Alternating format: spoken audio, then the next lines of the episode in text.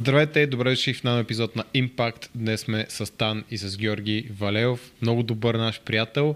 Най-добрият брокер на движими имоти в България. А, за тази година ще обясним в подробности защо. Защото самата тема на разговора всъщност няма да е толкова недвижимите имоти, пазара на недвижимите имоти. Може да викнем Жоро пак да си говорим за това.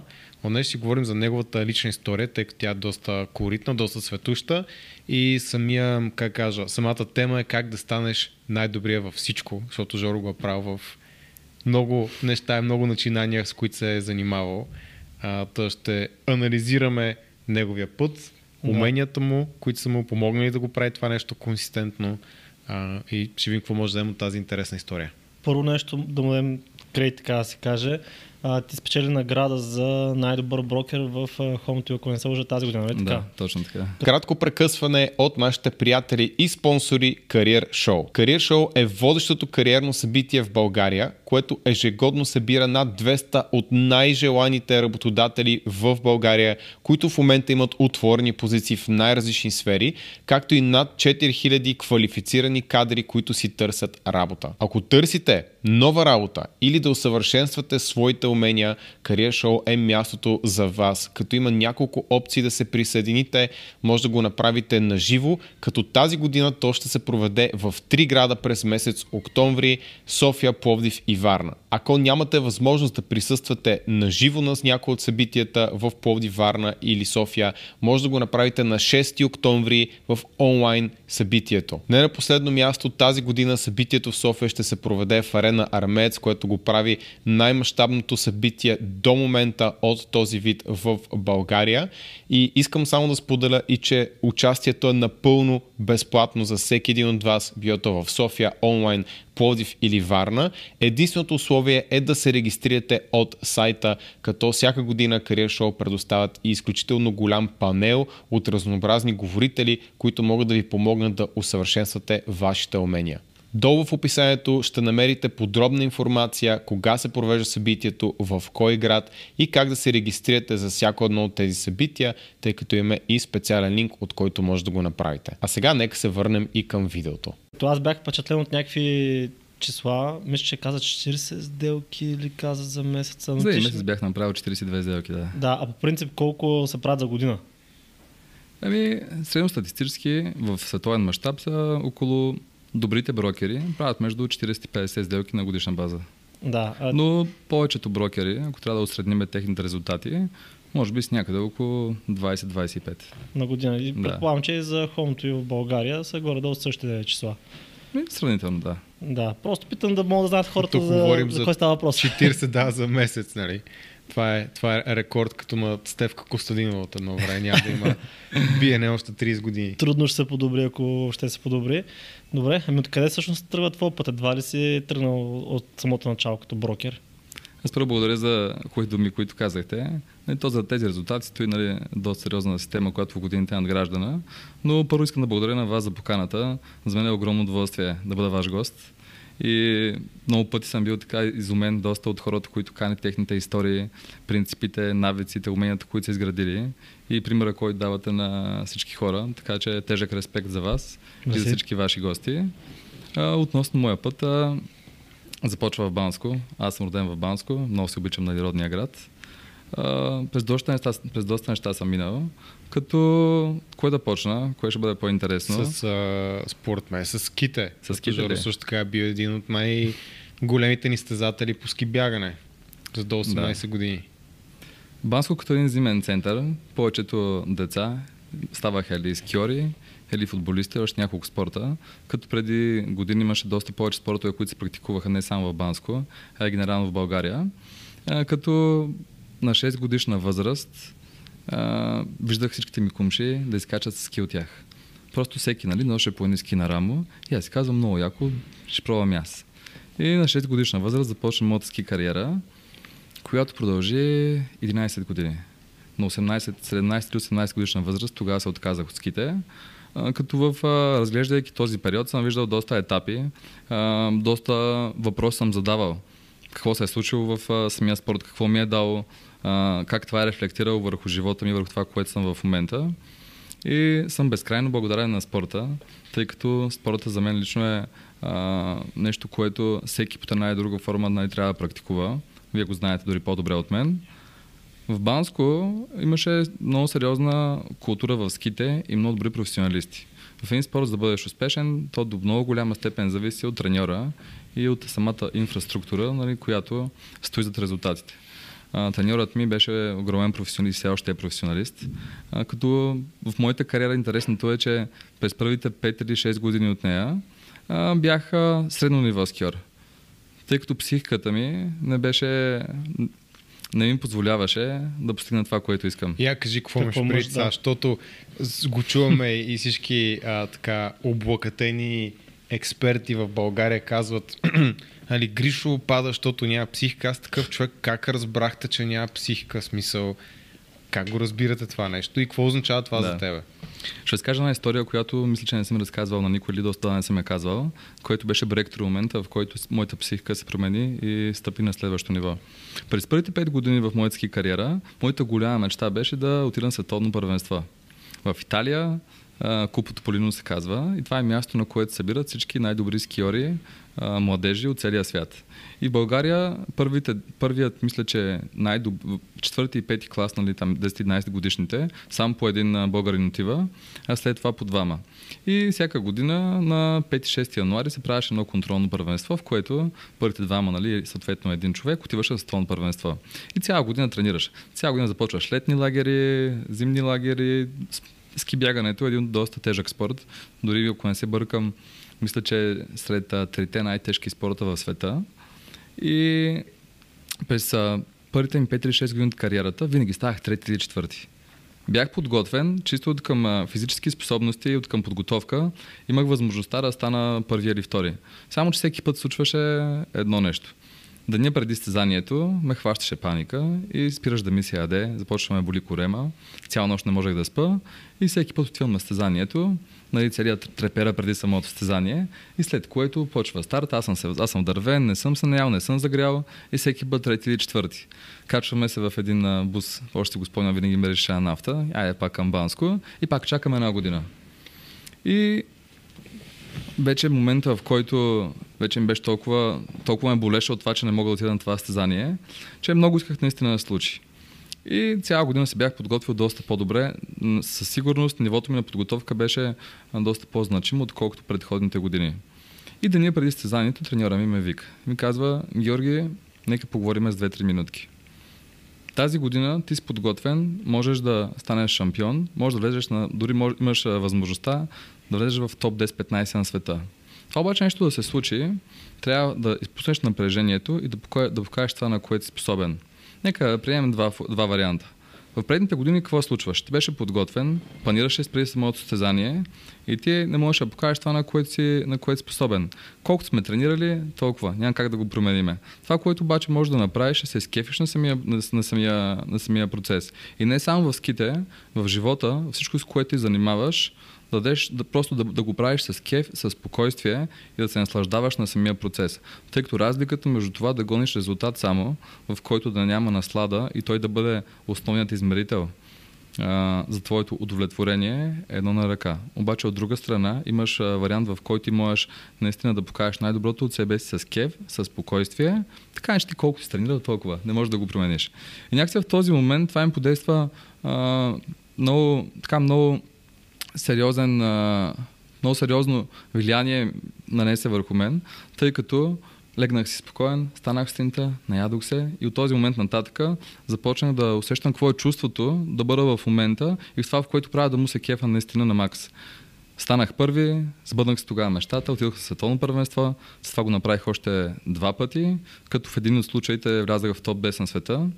Но Пулката от цялата, от, нали, от тази история е, че от тогава, това е било преди 15 години, до ден днешен, когато влизам в а, някакъв а, по-сериозен бизнес ангажимент или а, ситуация, която е свързана с повече напрежение, аз вече го търся това нещо, търся го самото напрежение. То не е напрежение, което е деструктивно, а ти му се кефиш.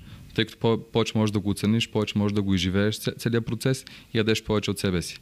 А, така че това беше нещо, което на мен ми промени. Винаги ще бъда благодарен на треньора ми за тези думи, които ми каза. Начинът по който аз ги освоих ми помогна във всяка една ситуация, а, дори да тър, търся такъв тип ситуации с повече напрежение. Не бягам от тях. Преди съм бягал и съм се крил, а вече ги търся, тъй като знам, че това им позволява да мога да стъпя на следващото ниво.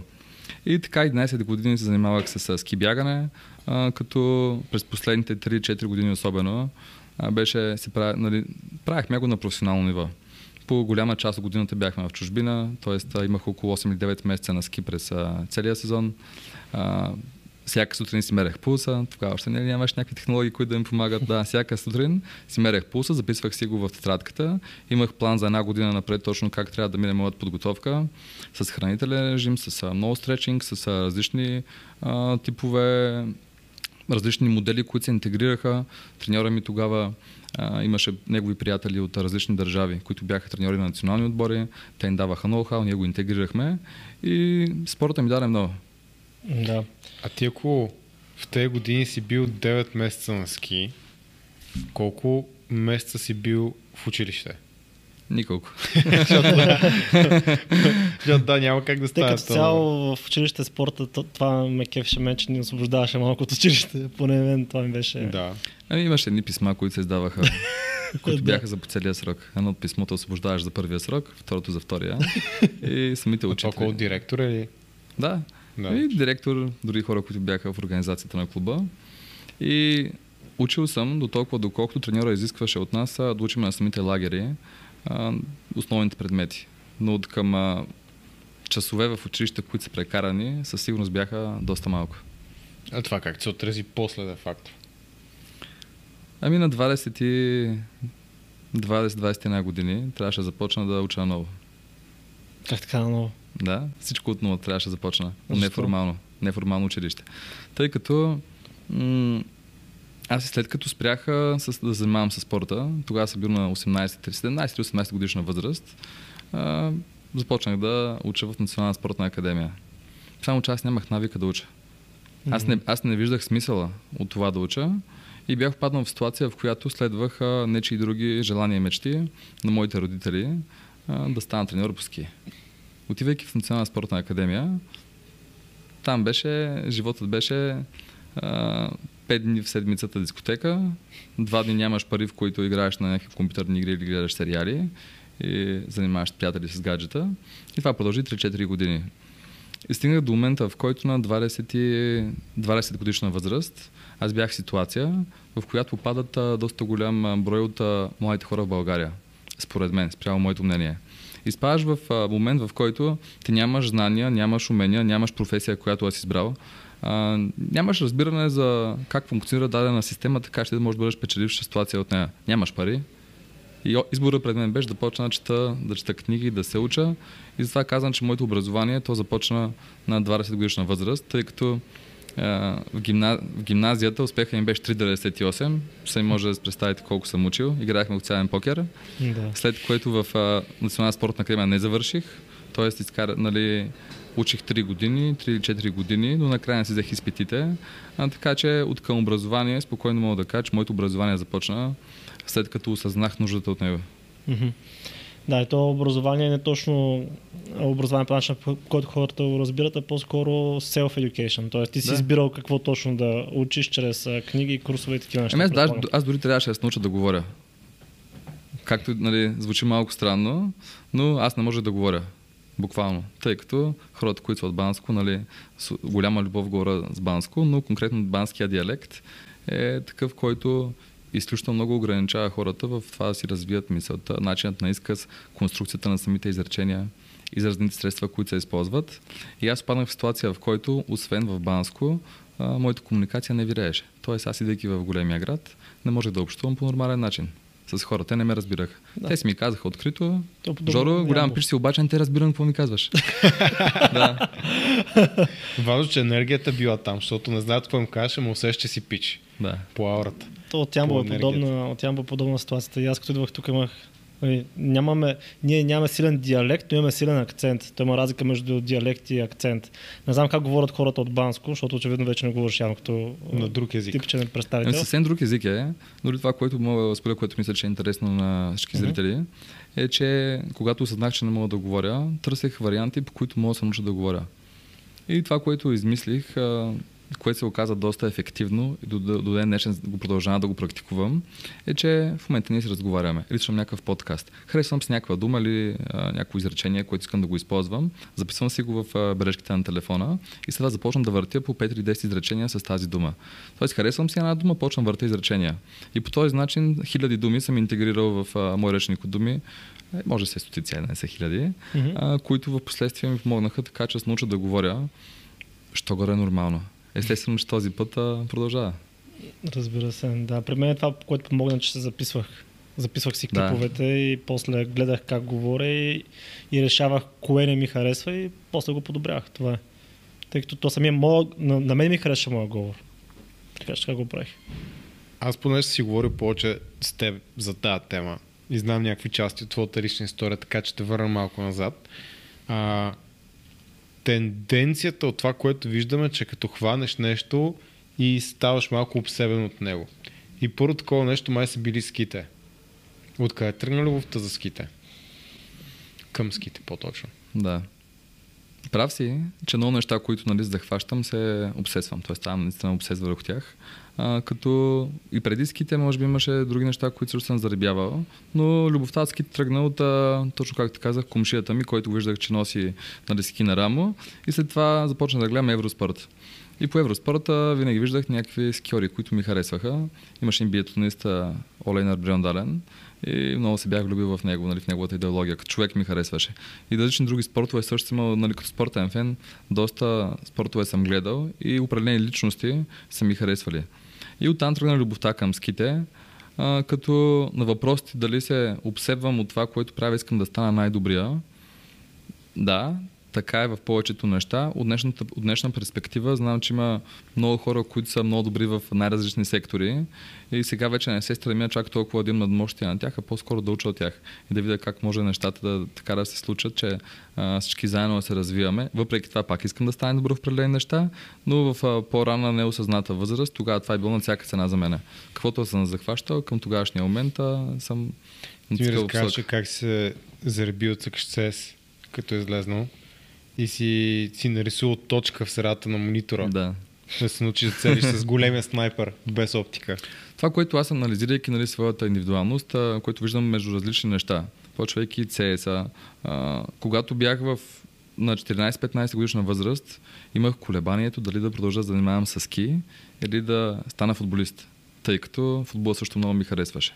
Ски, CS, футбол, и, покер играех след това. И от сегашна перспектива виждам, че това, което тогава не съм го разбирал, не съм го осъзнавал, е, че съм хващал дадено умение, което съм го развел до, на много сериозно ниво. Не съм бил най-добър във всичко, но в определени ситуации съм намирал нещо, в което мога да стана много добър. В CS-а, а за хората, които играят CS, ще ме разберат, бях станал от най-добрите снайперисти в България.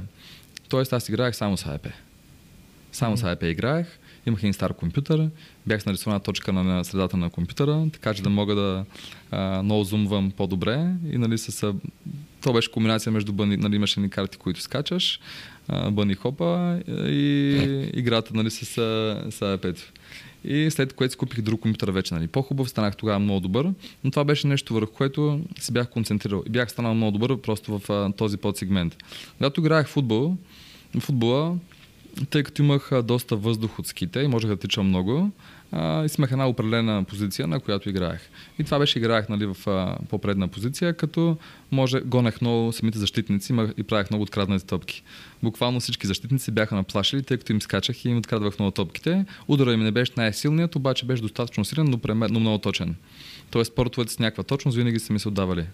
И това нещо ми позволяваше да вкарам хикс хиляди, хиляди часове в определено нещо, което ми позволяваше да изпъкна и да стана добър в конкретното, конкретната техника или умение.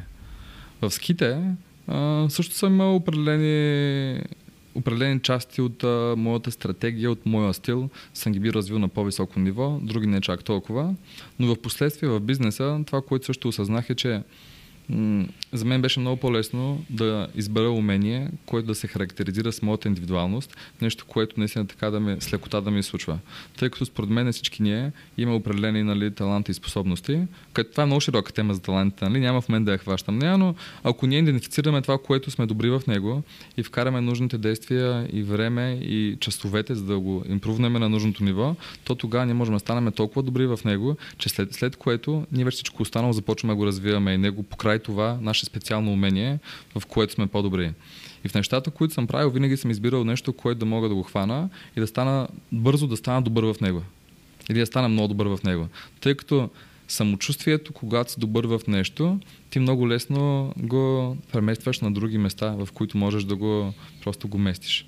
И вяра, тази вяра в себе си, след което тя ти помага във всичко, което захванеш и така имаш някакъв талант или поне се отдава малко от малко, да го развиеш. Но между другото, това, което казваш, е много, много яко и аз съм съгласен с това, но пък виждам хора, които малко го взимат като, как кажа, по-скоро като негатив, да, да прехвърляш самочувствието от едно нещо в друго, защото ние като треньори в началото започнахме фитнес канал.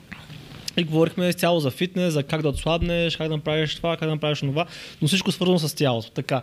И в последствие ние реално развихме бизнес в тази насока, да помагаме на хората как да подобрят а, външен си вид. Така. В последствие започваме да говорим за, вече за майндсет. Започваме да говорим за майндсет, който ти помогне да успяваш като цяло в фитнеса, в бизнеса и така нататък. В същия в последствие, канал. В същия канал. В последствие започваме да говорим и за бизнес. И в случая хората започнаха да ни критикуват за това, че имаме самочувствието въобще да говорим за майндсет, за бизнес, за първо за майндсет, нали, какви сте, вие да не сте психолози. После за бизнес, голямата работа станахте бизнесмени. А, е, а именно ние направихме същото, което и ти. Ние си прехвърлихме самочувството от, от едно място в друго. А, и може би дори в началото, да, не сме били чак толкова добри от към майндсет и от към бизнес, но самото е, вярване, че сме всъщност capable, т.е. способни хора, ни е помогнал да се задържим въпреки критиката и наистина станем добри и в бизнеса, и в подкаста, и в майндсет и така нататък. Да. Ако мога максимално кратко да синтезирам това, което да. ти сподели, аз смятам, че а, самочувствието, формата под която вие сте го упражнили, тази под която аз го упражнявам, е, че ние имаме самочувствие, че може да влезнем в определена система и вярваме, че сме достатъчно постоянни, дисциплинирани, така че да я научиме за максимално кратък период от време това, това самочувствие, че ти можеш да научиш определеното да. нещо, е разменната монета. Тъй като за мен винаги най-важното е било да вярвам, че аз мога да, нау... да направя правилните неща, така че определеното знание или стойност, която мога да предам, по максимално ефективен начин да я, да я обобщя. Да. Аз нямам самочувствие, че съм най-добър в а, всичко, но имам самочувствието, че това, което реша да го направя, ще го направя. Точно. Да. И ще платя, и ще платя цената. В, в психо, психологията това се нарича себеефикасност и реално най-големия, как кажа, фактор, който предвещава успеха в много неща. И хората с по-висока себеефикасност, което е по-лесно смяло на български, просто увереност в себе си. Не да си мислиш, че си по-добър от другите, а да вярваш, че ако те пусна в джунглата, ще направиш най-доброто, на което си способен и има голям шанс да оцелееш. Защото просто, че си ядеш зора. А, то близко до ума, защото това е да, корелирано ама... с успех в почти всичко. Аз го виждах и при малките момчета, които състезаваха в карате, а именно в залата някакви мавашита, ошир мавашита, направо салто с ритник ти прави. Топ изпълнение. Отива на състезание и застава на татамито, нали, казва там комители как беше да се, да се бият и това лапе замръзва. Просто замръзва и другото, което е пълно с бял колан, и стои го гледа, то замръзва, ще какво става, и просто отива, рита го, това пада, и това е някакво супер тъпо. И точно, просто това дете няма самочувство, че може да победи някакво друго. Понякога дори само коланите влияеха много. Първо да речем, ти си, да речем, бял с черта, нищо, че си тренирал две години, просто да речем, твоят треньор просто по-трудно ти дава син колан. Така, обаче другото лапе, там са му дали син колан, защото е някой, там дете на някой бизнесмен местен.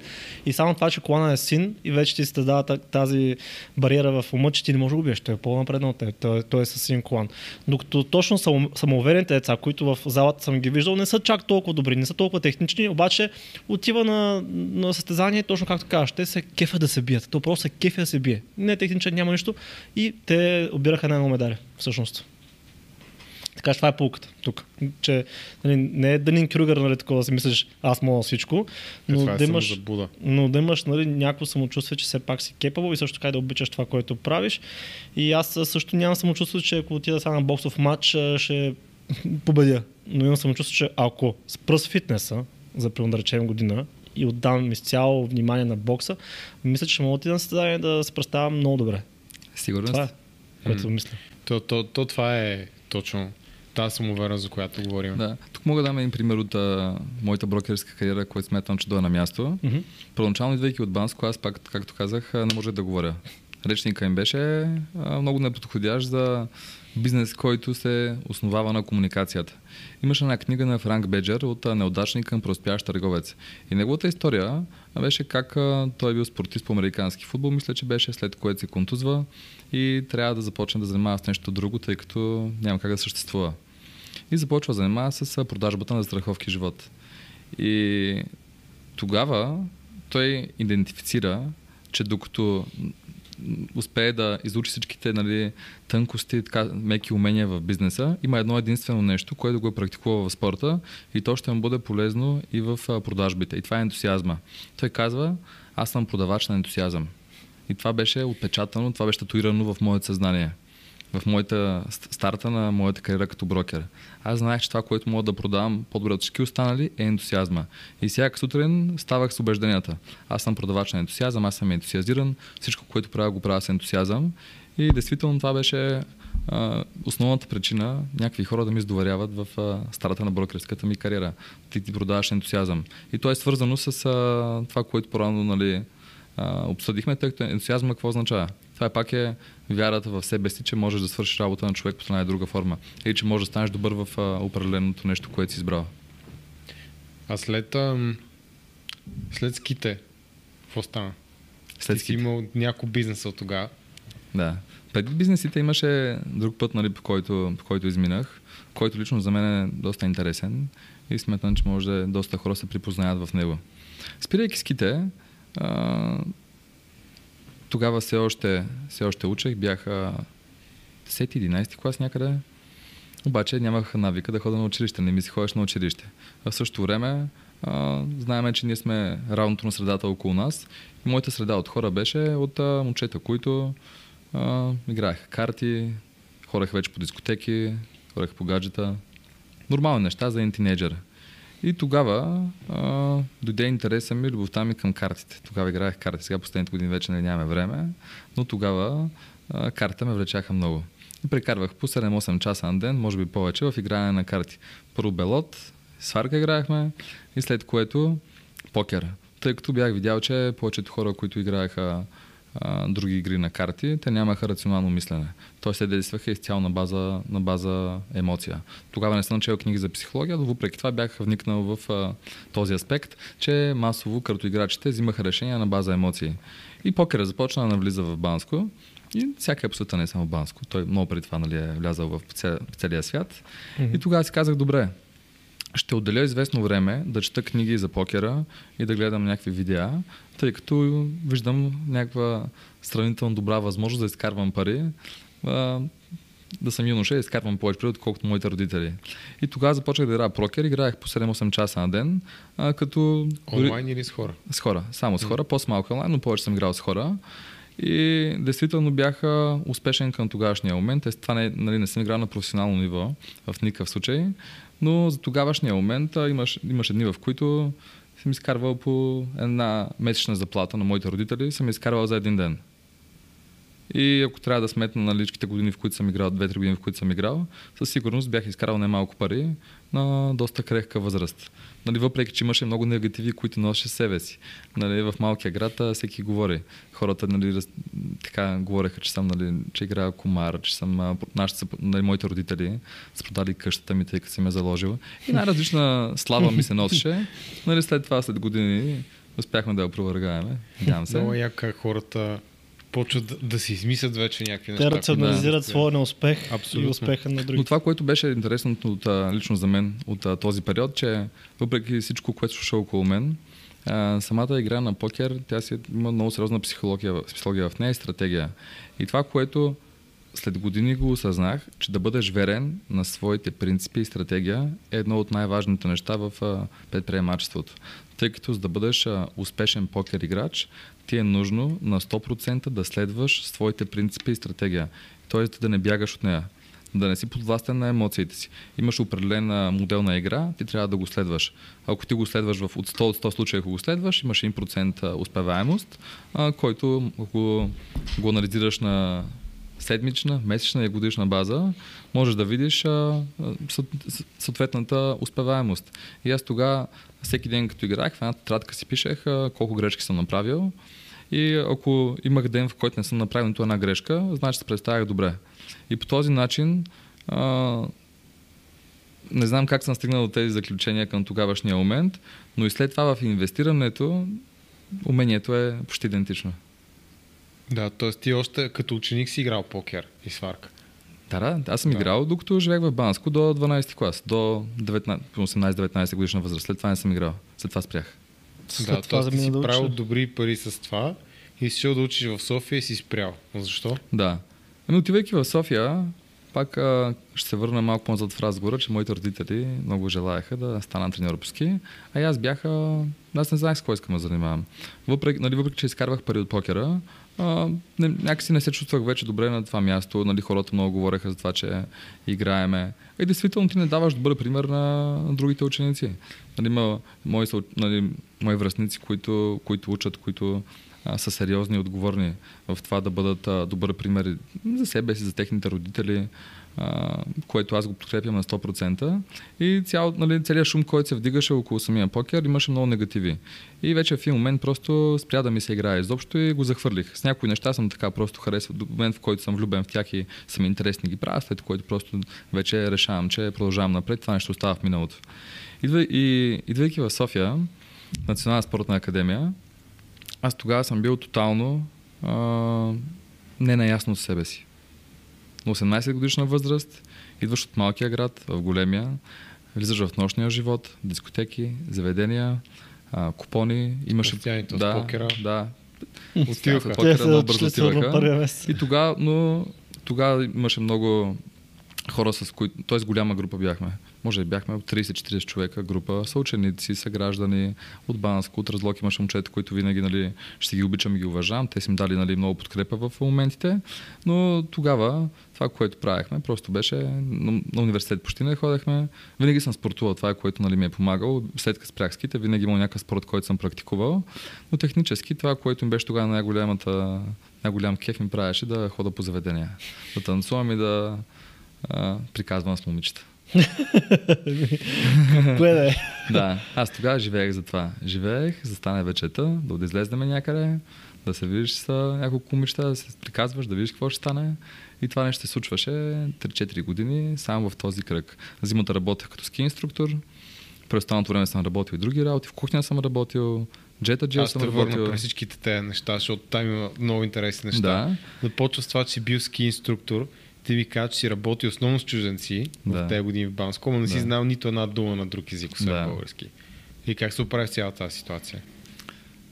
Първият ми ден като ски инструктор, чакам, нали, има митинг point, който е на, в планината и идват а, клиентите с един ваучер. И при мен идват а, една група англичани. Към, а, към интересна. Към се как ще оправим с тях. Аз тогава бях нали, предупредил, че не знам английски. И те казаха, няма проблем, ще се оправиш. И още първия път на първият ми урок идват англичани.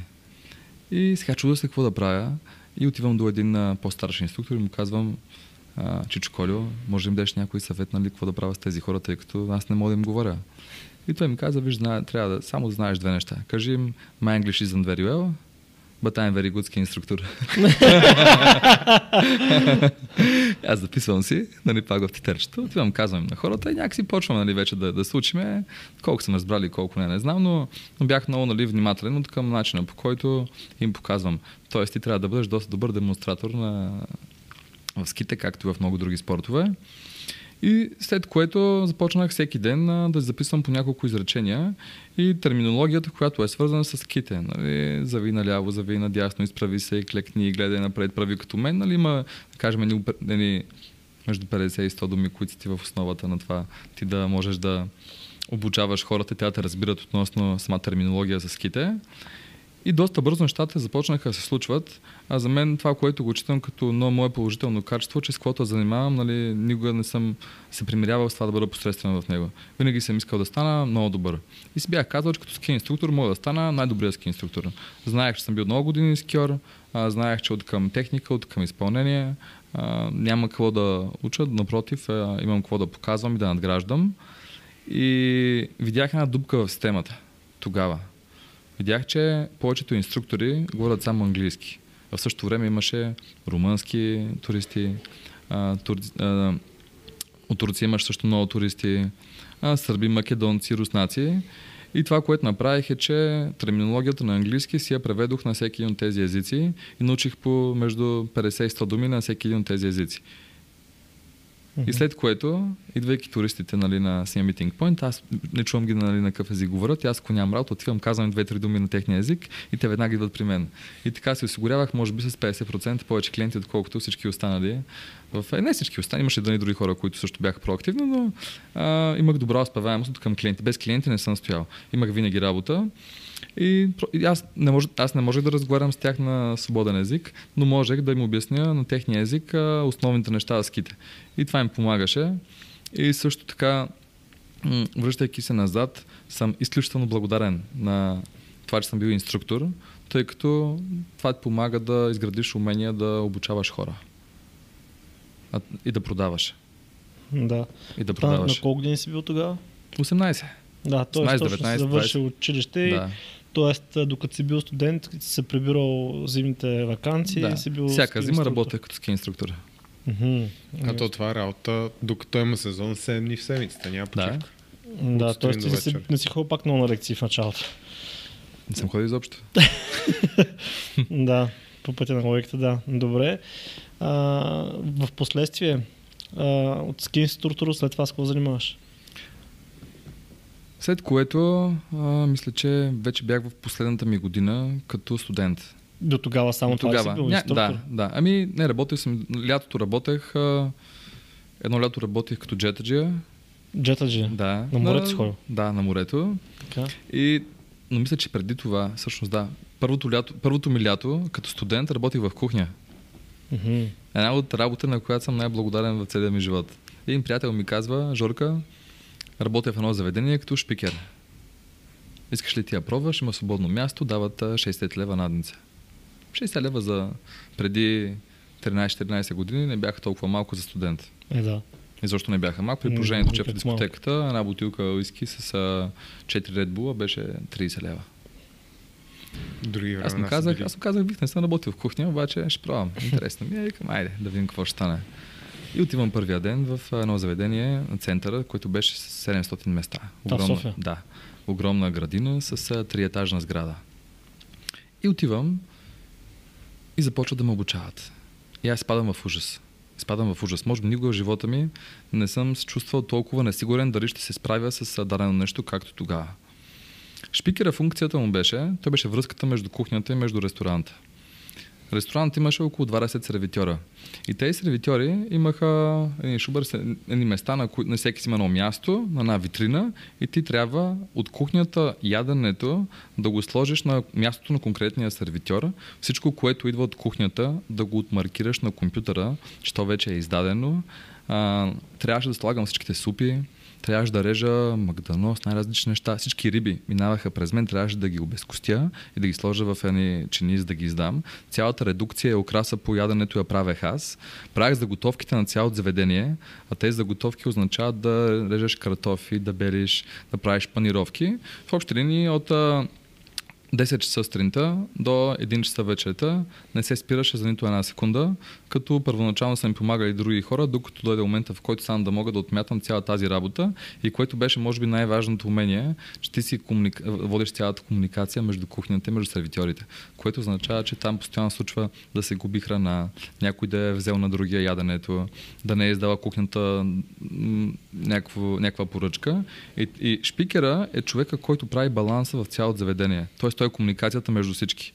И аз трябваше да мога да комуникирам по начин, по който да туширам напрежението между кухнята и между сервитьорите и да създам една обстановка, която е приятна за работа. Тъй като, тъй като това беше от кардинално значение, тъй като тогава, още в първите ми дни в тази работа бях виждал а, колко неприятни ситуации стават. Дори скачат си, на, нали, дори на стига се до физическа саморазправа между някои от кухнята и между сервитьорите, бармани. Нали, всичко става наистина много голям а, хаос.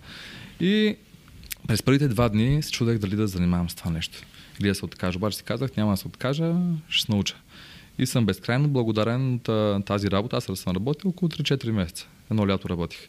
Даде ми толкова много вяра в себе си. Може би от всичките неща, които съм правил, това ми даде най-високо ниво на вяра, че с каквото захвана, мога да справя. И тогава станах наистина много добър шпикер. И въпреки, че не можех да говоря, както знаете вие. Банският ми диалект тогава си съществуваше. Малко почва да се разчупва, но все още а, ми беше трудно да комуникирам. Някакси се справях с цялата тази система и така. Добре, значи до тук ски инструктор, а, шпикер, нали така каза? Да. И още какво? След това? След което станах сервитор. Полупрофесионален покер играч. Е, да, да. това не, не е точно, не е официална професия. Нали? Не, не. Да. На CS в тези години също играех и CS. Точно в тези години нали, играех и CS. Бях страна от най-добрите снайперисти в България. Си студент ли? Да. Еми преди това малко и докато играех покер, играех CS. От едното нали, сместех се от едното на другото. И тогава бях страна от доста добър снайперист, наистина. Но, както и да е. Ходили си нали, по турнири? Моля? По турнири ходили да, си? Да. Съм турнири. Е, там чертал ли си точката на, на монитора? Те не се налагаше, тъй като на старият ми компютър трябваше да чертая точката, тъй като а, да го играеш нали, без оптика да. и си на стар компютър, много ти забива. Да, не мога да смениш. И, и ти трябва да хванеш точно къде е момента, в който отката, нали, при зума отива. А вече, когато имах нов компютър, нали, не се налагаше. а, Ясно. Станах сервитьор след това. Ага. Станах сервитьор. Имах, да, имах две, две или три работи като сервитьор, също с две работи като сервитьор. Па, па в София? Не. А, едната беше на морето, а другата беше в Банско. Ага. И това беше момента, в който точно имах едно лято, което беше за мен лично най-важното в живота ми, тогавашния момент, разбира се. А, тъй като отивайки на лято, ще върна малко по-назад самата ситуация, mm-hmm. как стигна до там. Защото а, някакси излагайки на така, тезата, че самочувствието, което имаш в едно, от едно място, може да го прехвърлиш на друго, е нещо, което за хората, които го осъзнаят, им предвещава доста светло бъдеще, според мен, в живота им като цяло. Аз съм в Банско на центъра, пия кафе с едни приятели и един мой другар ми казва, Жорка, имам предложение да работя на морето, в Елените, на място на което ходят само богати туристи, основно руснаци, аз руския говорех, а, обаче аз ще замина в Австралия. И това място нали остава така. Аме яд, че не мога да отида. Аз му казах, да, аз ще отида. Той ме гледа така и ми казва, как ще отидеш ти? Ти никога не си работил като сервитьор. Аз му казвам, нямам проблеми. Ще отида там и, ще, и ще, бързо ще науча. Всичко, което захващам, се уча бързо. Той казва, добре. Даде ми телефона на един негов а, колега, с който са работили при това заедно на круиз, който се оказа изключителен професионалист. И отивам на морето и първоначалната оговорка беше да стана дясна ръка на това момче, при което той ме изпрати. Буквално за 15 дни той ме научи на всичко, което беше свързано с сервитьорството от носене на чини, от начина по който справиш цялата организация, до това как да бъдеш нали, висок клас сервитьор. Колкото ни да звучи нелепо, наистина за 15 дни той ме научи на всичко, но а, Нека да не звучи през егото и през хвалянето, но аз смятам, че едно от също от моите силни качества е, че съм много coachable. Тоест, когато уча от някой, му давам пълен авторитет, не питам защо, не питам, нали, не философствам до момента, в който не се запозная с системата. Аз отивам пак с тетрадката, знам вече каква е системата, знам как да уча и от, до, нали, в, започваме работа, в обедната почивка аз уча. Прибираме се вечерта, аз продължавам да си уча. И така за ни 15-20 дни научих а, толкова много неща, че на 20-я ден а, заведението вече работеше доста добре, обаче освен този а, моят а, ментор в сервитьорството. Имаше още едно момче, което също беше много добър сервитьор, обаче двамата имаха доста сериозно професионално его. И те постоянно бяха в някакви конфликти. Имаше ситуации, в които бяха доста нали, неприятни и това даваше така на много неприятно чувство от към енергия за ця, цялото място, целият ресторант. И на 20-я ден собственика каза, момчета, освобождавам ви. Ме ми каза, ти ставаш главен сервитьора. 20 ден. Никога не съм бил сервитьора. Казвам, добре, супер. И там си изградих екип от хора, с които работехме и беше доста добре. За годините, на които съм бил, се изкарваха доста пари. Но това, което беше специалното в а, това лято, не беше самото сервитьорство. А беше, че едно момче от Банско, което го познавах бегло, а, някак си се появи на морето. Не, не си спомням как, дойде на това място. Дали през някой познат, това нещо не го помня. И той сяда на плажа и го виждам, че те книги. Става интересно, викаме, Краси, какви сте книги? И той ми казва, е, от известно време чета книги, те ми помагат по една и друга форма. Даже не ми обяснява чак толкова много логическата връзка в а, четенето на книги. Аз обаче го усетих това нещо като за мене. И си казах, добре, искам да чета книги. И той взе две книги и ми ги подари. Едната книга беше Мисли за а другата книга беше Лидерът, който нямаш титла на Робин Шарма. И това беше момента, в който аз вече бях решил, че не искам, тогава вече нямах толкова желание за купони. Бях решил, че искам промяна. Чувствах се зле. Чувствах се зле, защото а, чувствах изгубен. Винаги съм имал някакви цели неща, които съм следвал. Аз тогава не знаех кой съм, нямах кариера, а, образование, образованието не вървеше, хората покрай мен не са ме приемали като някой специален, а аз не съм бил специален. Крас. Нали, то колкото и да не си, толкова и си. Нали? Така че нали, да. пак е дълбока тема, но разбрахте контекста на, на, да. на моята гледна точка. Обаче аз взех книгите. Аз взех книгите и започвах да чета всеки ден. В 5, 5 половина сутринта чета един час книга, отивам на работа, връщам се на обяд, чета книга, прибирам се, чета. Двете книги прочетох за една седмица, след това си накупих още много книги и някъде мисля, че за лято бях прочел около 14 или 15 книги с 2 месеца на тази тематика. Докато работиш като сервитьор? Докато работя по 12 часа като сервитьора. Не бях ходил на дискотеки почти, нищо друго не правих, освен да работя и да чета книги. И самите нали, идеи, които виждах в самите книги, успехите за различните личности, техните биографии и прочее, а, това ме накара да реша, че искам да ставам бизнесмен, предприемач. И прибрах се, нали, прибрах се след това а, море, може би края на август или началото на септември. И на 8 октомври отворих първият бизнес, който беше заведение.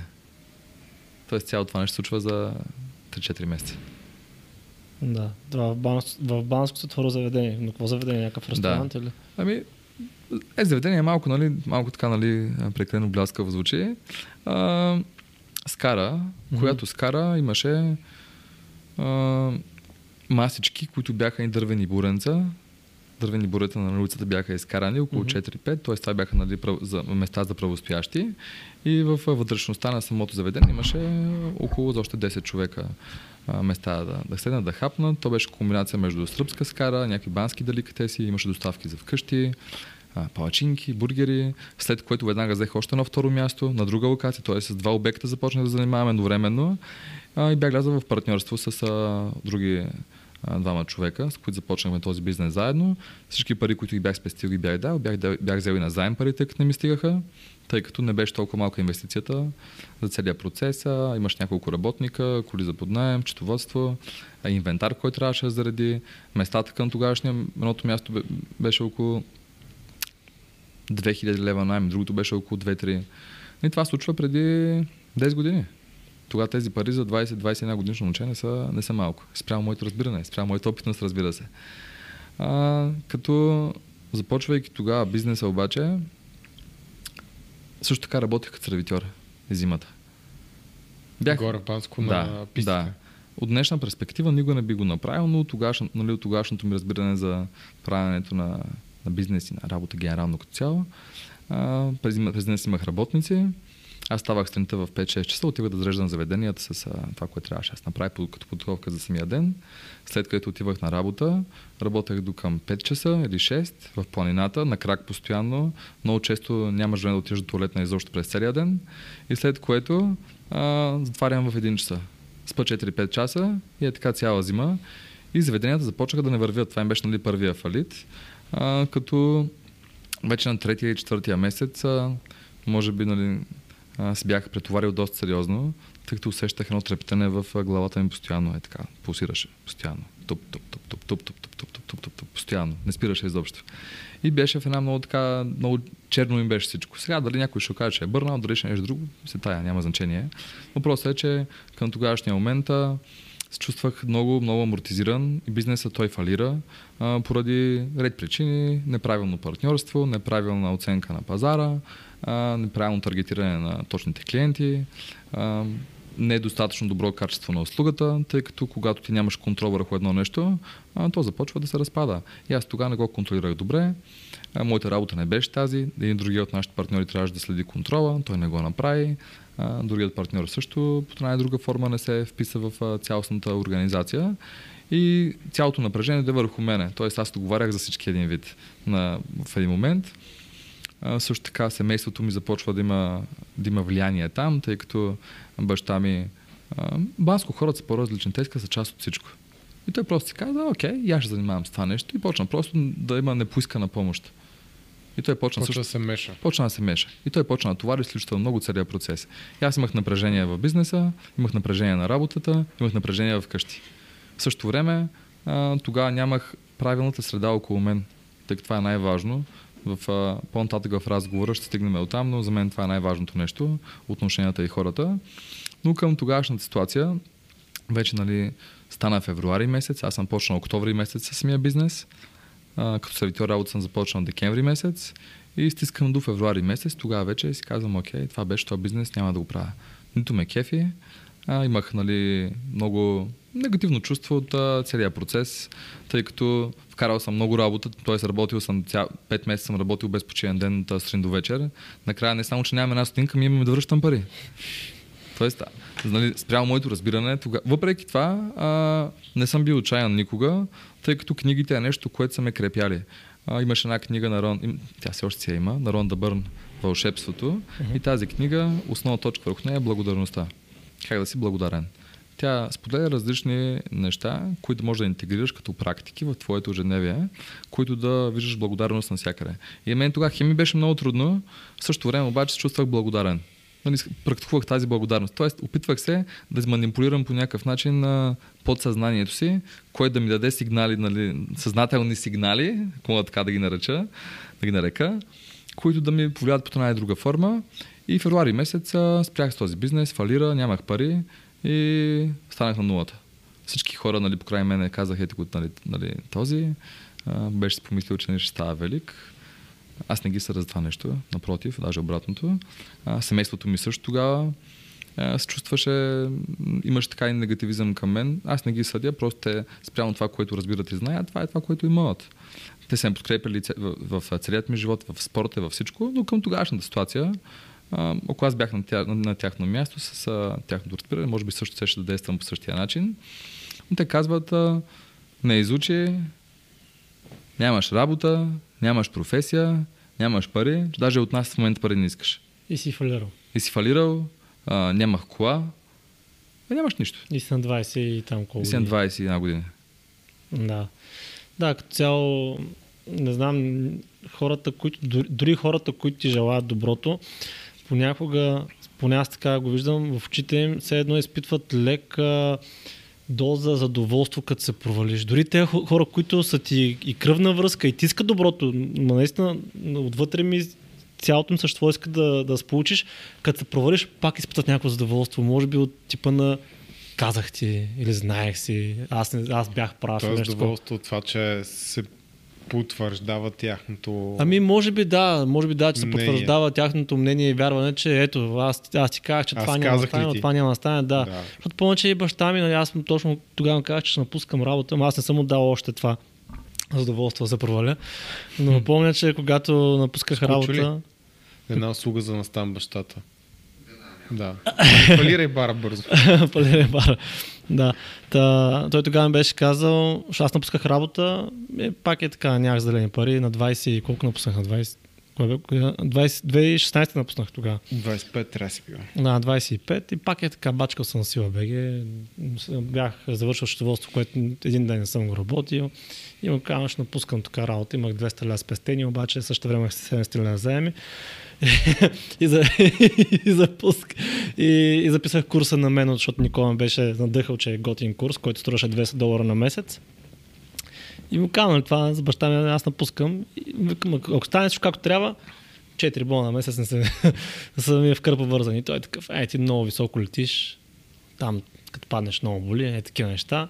И пак такова със задоволство го каза някакси, така че има забелязал съм това нещо. Прав си на 100%, като моето мнение е, че една от причините е това, че масово хората, а, виждайки някой, който има различна гледна точка от тяхното ли желание, което те не се осмеляват да го постигнат по най-друга, или да, да, да, да, са дръзки, да могат да поемат тая посока, mm-hmm. почва едно съдене. Може би завиждат малко, не знам. Различното. Дали, Различното. Дали, това виждал лек, дали, родители. дали е лека, не се го виждал. Не. Е, те По-скоро са, те при са тях били такива. По-скоро при тях беше друго и беше притеснението, че напускам сигурната корпоративната работа. Нали, смисъл, у- ще правя нещо, което те не го познават и не са уверени, че ми даде... А виждал си го от познати, защото то не е задължително да е от родители. Е, са. Да, от аз- познати пак не съм им дал шанс, ама съм го виждал как кажа, някой друг пробва нещо и се случва и има едно такова, е, аз казах ли ти и, и така нататък. Да, защото аз съм го виждал, нали, просто аз давам като крайен пример, че дори от родители съм го виждал. Така е, да, случва се. А, иначе от познати и непознати или пък някакви социален кръг, това съм го виждал пък още по-ясно изразено. това е пазане на самата проекция. Тъй като е родителя, според мен, и както и нали, много хора, те имат проекция. Една проекция за тяхното развитие, за техния живот. И хората, които са в тази проекция, по една или друга форма, те са като те ги тук закрилят. Нали? Приемаме, че тези хора, които те действат спрямо тяхната проекция, те, ги, те имат резонанс с тях. Т.е. имат някакъв рапорт, който се случва. Обаче всеки, който излезне извън тази проекция, той е различен. А повечето хора по естество не обичат различното. И вече от тук Да. нали, се отварят различни а, процеси, които почват да рефлектират върху оформянето на тяхното мислене. Да. Някои хора се възхищават, но други да, някакси го съм го забелязал. Просто той изглежда се едно, ти са, така ли, а, на думи ти се чувстват, обаче някакси в очите им има нещо, което забелязвам Да, се едно, някакво, ти. някакво задоволство, разбираш. О, толкова съжалявам, че се провали и да мога да скрия усмивката да направя. Казах ли ти? Да. да, това съм. Та, Явно и при теб го е имало това. А и още повече, че много си повярвал. Това, това хората, не знам, що ги дразни толкова много, да си повярваш. Съм такъв, добре, къде е проблема? Наистина, вярвам си. Така е. Ама обясни ми, защо това е проблем за тебе специално? Къде е И проблем? защо е негатив за мен? Да. А, да, повярвал съм си, да. Окей, може в някои случаи да сбъркам на базата на, тази, на, това, на това, че съм си повярвал. Ама ще сбъркам един път, два пъти, три пъти, пет пъти. Ето ти си сбъркал няколко пъти, защото си повярвал. Е, да, ама- продължаваме да бъркаме. Винаги. То това даже е най-голямото богатство. Ема сега, разликата е, че и, има един момент, който почваш да падаш нагоре. Не знам дали си чул Да, този да. термин. И се проваляш се, ама но реално вър, вървиш нагоре. Да. Мисъл, Да. Та, имаш случаи, в които така бяхме. И сега е миналата година, ти знаеш, инвестиции напред, назад и отстрани хора с такива, е ти много повярва, повярва нали, кола, ама два пък апартамента, ма пък това, ма онова, набит пари. И, имаше места, на които съм фелнал, примерно там в крипто, в една друга инвестиция. Нали, то не че съм фелнал, просто още не се, възвърне. То може да се възвърне, не, не, не нали, изключено. И, и пак го мъщава задоволство. Е, видя ли сега биткоина? Е, е. Особено такива хора, като... Да, тъй като съзнанието, нали, хората, лично за мен, е моето мнение, че повечето хора, които, всички хора, които постигат нещо значително, те имат едно разширяващо съзнание. И това разширяващо, раз- разширяващо съзнание, то започва да привлича много възможности, за които някой път си подготвен, друг път не си. Да. Но със сигурност формулата да, да разширяваш съзнанието е много по-добра, отколкото да го стесняваш. Да, ми съгласен съм. Добре. Та... Тоест ти си бил на 21, тъмън фалирал бизнес, леко бърнаутно Да, бърнат И- и... си даже. да, леко, Направо, е, не е леко. леко, да. и сборчове. Избърчва, да. да. Какво стана тогава? Как се оправя тази ситуация? Още се чудя как съм взел това реш- решението, което взех тогава. Но съм безкрайно благодарен на себе си от миналото. Нали, сега като казах себе си от миналото, не звучи малко нали, психопатски. Ма аз, но- аз точно скоро го ка- го казах също в Инстаграм, че съм благодарен на Не, себе си, че съм напуснал Варна. Има една книга, някой път нали, правя препратки към книги, тъй като те до голяма степен са оформили начинът на моето мислене. Тя се казва Квантовия войн на Джон Кехол. И той казва, че ти можеш от сегашна перспектива да комуникираш да- с миналото и сегашното и с бъдещето си. Тоест, какво означава това? Да благодариш на себе си в миналото за решението, което си взел, да се почувстваш сегашния момент към това, което е в момента и да можеш да дадеш насоки на себе си от бъдещето. Тоест аз в момента мога да погледна Георги след 5 години, да кажа Георги след 5 години, говоря ти от сега, ти искам да бъдеш, нали, да имаш тези ценности, да бъдеш нали, добър човек, да, бъдеш, да действаш, да си смел, да си постоянен, да си дисциплиниран, нали, да не се отказваш. Тоест, нали, можеш винаги да комуникираш под различна точка, но това е нали, друга тема, нека да не влизаме чак толкова дълбоко в нея, тъй като няма да стигне времето. Тогава знаех, че искам да занимавам с предприемачество и че не искам да работя никаква друга работа. И нямам пари. И имам борчове. И си казах, ако ще от глад да умра, аз няма да работя на заплата. Това случва март месец, края на сезона. И си казвам, от Банско съм, благодарение на това, че нали, не съм плащал найем, тъй като съм живял в собствена къща, че имало ядене на маста, за което съм благодарен на семейството ми. Пари нямах никакви, обаче имах ядене, имах и а, подслон. Пари за книги се се намираха, интернетът вече беше достъпен, имаш доста информация. И тогава си казах, а, ще уча, ще мисля, ще търся варианти да започна бизнес без пари. И ще го правя колкото време е нужно. И се започва. Програмата, а, програмата ми изглеждаше последния начин. Ставах стента рано. Нали, Ранно ставане винаги е било нещо, което ми е помагало. Така че тежък респект към ранно ставане за, лично за мен. Нали, има хора с различни генетични не мога. а, така, ж... неспособности, а желания, предпоставки и прочее. Ставах рано сутринта и цялата стая си я бях облепил с а, някакви рисунки, писаници и снимки на хубави неща. Цялата стая, може би- Vision Room, не Vision, Vision. Room, може би около 200 имаше. Около 200 различни неща. Бях ги броил. Да. Бях ги броил. Аз живеех в апартамент Банско. На всяка стена имаше по 30-40 различни най- най-често бяха бели листове, на които имаше определени послания и някакви картини, които бях изрязвал.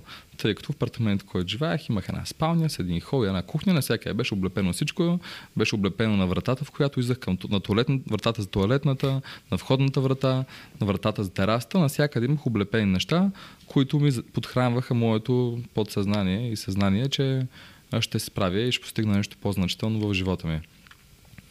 И започна вече да тече пролета и лятото. Ситуацията беше следната. Аз нямам една стотинка. Родителите ми а, ми казват, нали, казваха ми, бе, какво ще правиш? Оти завърши поне университета. Аз им казвам, не, няма шанс. Аз ще стана предприемач. Аз чета книга, отивам а, на обятели на вечеря при родителите ми им говоря какво чета в самите книги. И им казвам, там пише, че ако направя тези неща, ще постигна определен резултат. Виж този човек какво е постигнал. Той е почнал от нищото, почнал да работи, намерил нещо, в което аз стане добър, след което това нещо го е превърнал в нещо по-голямо.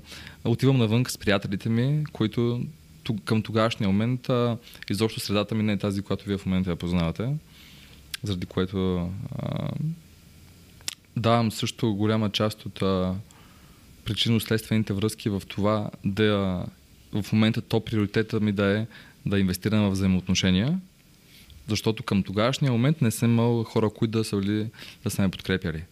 И може би оттам се е създава някаква травма на недооцененост, но това пак е друга тема. Но към тогашния момент хората не вярваха в мене. Имах а, може би един-двама човека, даже може би само един, Динко ти го познаваш, ти го М, да. познаваш, даже той беше в вашата Да, той е в така че вие го програмата. знаете, Беше в да? програмата. да. И с него така винаги сме мечтали на глас. И той може би беше тогава единственият човек, който ме подкрепяше в този етап, а, като аз нямам пари, ставам сутринта, а, чета книги, гледам някакви неща в интернет, отивам да тренирам, връщам се, уча, чета, тренирам пак два пъти на ден, връщам се, сядам, на нашата им приказвам една турба с приказки как ще успея. Те си ми майка казват, сбъркна «Красиво ли детето. си аз?» То- Те казват. «Как си работа, отивай да учиш. ще да занимаваш с глупости». След което отивам навънка на хората, които там е, са били в средата ми, пак им говоря тия неща. Защото книгите се казваше, трябва да споделяш това, което те интересува на глас. Това ще помогне. Споделяйки гласност, ти си увеличаваш вярата в себе си. Пък Аз обичам да приказвам, така че не ми е било проблем това, но аз бях осъзнал, че за да мога да затвърдя идентичността в себе си, аз трябва да вярвам в тия неща на 100%. Там на всяка една книга се пише вярвай. Вярата ти е най-важното нещо. И аз просто знаех, че трябва да вярвам. Не ме интересува какво ще приказват другите, семейството ти дали ще мисли, че нещо си мръднал, дали приятелите си казват, бе, вижгота, няма една стинка в джоба, няма А кола, няма кола, ако иска с някой гадже да отиде да излезе, то няма с какво да я закара. И това не е било проблем. Но няма значение. Но масово хората вече те те маркират по опре- определен начин. И аз ако, ако тогава а, се бях а, вслушал в това, което те ми говорят, нямаше да направя, пътя ще да бъде много по-различен. Но аз знаех моето. Трябва да вярвам на 100%. И се мина доста време. Това е от март до октомври месец. Това е колко половин година, половин, половин година, даже да, 7, 6-7 месеца, в които аз съм правил само тези неща и търся някакви възможности. Тогава гледам в интернет някакви И не си обучения, работил. курсове. Не съм работил Да, нищо. защото, защото Без пари хора, съм бил. Да, защото някои хора ще кажат, ами да, ма той е имал гръб за своите родители. Без пари съм бил помагали. и не съм си бил върнал борчовете тогава. Бях казал на хората, че им ги върна. Те, вече те не бяха чак толкова големи борчове, тъй като благодарение на сервиторството, преди които бях спестявал, после след фалита бях продал някаква част от техниката, бях се възстановил, така че нямах някакви, кой знае какви борчове към тогашния момент, но нямах пари да сплата телефона, нямах пари да отида на кафе, нямах пари да... Нищо нямах. Смисъл дрехи да си купиш, нали? Нещата, които всеки, всеки младеж изисква. А аз съм бил възраст. намирал пари за книги. За книги, да. За книги, да. Защото най-важната инвестиция е инвестицията в себе си. Да. Да, но тогава си да. Да. според вашите или по някакъв начин все пак се завъртал някакви неща. Не, нямах пари тогава, не съм въртял неща. Нямах пари. Някакси намира, може би съм намирал съм някакъв начин, не си спомням точно в момент, някакви къси, примерно пари, но колкото за книги съм имал винаги пари. Мгм. А и майка ми винаги ме е подкрепяла, така че а, може би тя ми е давала пари за книги или баща ми, не съм сигурен, но това нещо не, не го помня. Да, защото има хора, които а, нямат пари, нямат а, собствени доходи. И да, нормално е родителите да помогнат. Обаче същите тези хора, вместо да ги пръснат те през нещо продуктивно, да си направят сметката, те ще отидат ще купат кафенце или пък ще си купат по-така скъпа храна, защото познавам такива хора. Да. да, ще справя. И аз за това тъга да казвам това с книгите, защото Да, защото... съм си говорил с хора, които питат, добре, аз, аз, аз не мога, нали, трябва, имам разходи, трябва да си купа дрехи, а, трябва, не знам си какво е такъв човек. Ние с Тан, в времето, в което сме правили повече от тебе в момента, не сме си купували 3 години сигурно нови дрехи. Всичко Да. е било каквото намериш. Да. Не сме инвестирали в нищо, не сме си купували кафета. Просто всичко се е реинвестирал основно в ментори, в образование, защото сме разбрали, че това е начина. Защото аз имам нали, подобна история, но не, съм бил страната да ми помагат, ами е човек, за, за който съм помагал финансово. И про, просто правя съпоставка, защото аз съм помагал финансово няколко месеца, мисля, че даже половин година и в един момент беше януари месец, гледам човека, бе, много така силен тен има като за човек, който нали, не е за от България, пък януари месец. Викам, човек ти да не ходиш на солариум. И той, ами да, да, два пъти на седмица. После го гледам, дошъл сам турба монстъри. Викам, тези монстър, откъде ги се? От бензостанцията там, три лева монстъра. Викам, добре, а то скир какъв е тук? Ми да, скир, защото не харесвам изварата. Викам, «А, не знаеш, че аз ти давам, аз давам пари за тези неща, по принцип. И не е чел книги или нещо Да. да. такова. Затова ти говоря, че не, едно е да... So, не, не гледам лошо на хората, които са им помогнали, примерно родители, близки и така нататък. А, но гледам лошо на хора, които им помагат и те ги пръскат за глупости. То е по-скоро помощта от родител е нещо много яко, защото това е за родителя. Както Жоро днеска ни Да, черпи. да. То, който черпи, реално Чувства Той- готино му. е. Да, чувства Ста- готино. Става му густо. Въпросът е, че си представи, ако Жоро как ни беше почерпил, аз казвам, аз това не го искам и го фърлям. Тогава ще Еми, то е също като родителите да имат много пари, И ти да ти да слагаш. помогнат и ти, примерно, да не правиш нищо с тия пари или да, Да. ги похарчиш за глупости или тотално. В смисъл, помощта е нещо много яко, И начин по който се отблагодаряваш е като направиш възможно най-доброто, на което си способен. Да. И тогава Да. няма нищо лошо Абсолютно. някой да има гръб от родители и тъна смисъл. Да, да, да, Нека. родители, брата, сестри, нали, за, за това сте една кръв да си помагате. Въпросът е. Да. Но нека тук нали, само да отметна, че аз по никакъв начин не обвинявам, че не съм имал тогава помощ от моите родители. Аз винаги съм имал помощ, но по техния начин. Да. На, на, те са дали Е, най-доброто на това, което те са, на, на, база на това, което те са могли. Те си станал помогнали- 18, те си могат достатъчно. Те, са ми помогнали много повече, отколкото а, много хора други, които са им си помага. Имал съм винаги любов, винаги съм имал любов. Като съм бил на ските, винаги са били с мене. На стезанията са били с мене. Идвали са, нали, а, хвалили са с мене. Имал съм храна винаги на маста. В нужда винаги са ми помагали. Така че аз съм безкрайно благодарен на това, че те са точно мои родители. Така Да. че по никакъв начин а, а, нека да не звучи, че тогава съм бил, аз съм бил самотен, но те са правили най-доброто спрямо техните разбирания. Защото за един родител, който е от малко населено място, без нито един предприемач в цялата история на моята рода, или поне аз не помня, нали не знам за такъв, те имат определен стереотип, който е на хора на работна заплата. Баща ми е военен, майка ми е социален работник. Те спрямо от тяхното разбиране и начинът по който е оформена тяхната реалност, те са прави най-доброто за мене. Така че аз отивам и приказвам някакви неща, как ще стана велик. И това, е, това не влиза в тяхното съзнание, това, което говорихме малко Нормално по-рано. е да бъдеш критикуван. Да, аз нямаше пруф, нали, доказателство за това, че. Да, абсолютно. това, което говориш е легит. Да. И точно този период от време беше, беше толкова важен за мен. Толкова ми кали волята, толкова ми кали самата идентичност. Той буквално ми показа, че а, мога да израсна на база учене, на база вяра и на база търсене на възможности. Дори си спомням, че тогава най-голямата награда ми беше, имаше едно някакво подобно на кроки, някакъв снакс, който струваше 70 стинки. И аз знаех, че като намеря примерно 80 стинки да си окупа, сядах на тераста и си ухапвах с едно кафенце и това им беше награда. Нали? Тоест търсиш някакви котви, които са малки котви, обаче те дават а, доза допамин Мгм. по една или друга форма. И сега сетих, че това беше нещо, което ми беше основната награда за мене. Е така на 2-3 дни, 70 стинки едно кроки, седа на тераската, книжката и кафенцето и, и чета. Да, то това е интересно, че допамина той е интересен хормон, защото едно, едно и също количество допамин може да спиташ с кроки и кафенце и с, да си купиш нова кола. Зависи просто колко са ти наситени а, това рецепторите на допамин. Е. Да.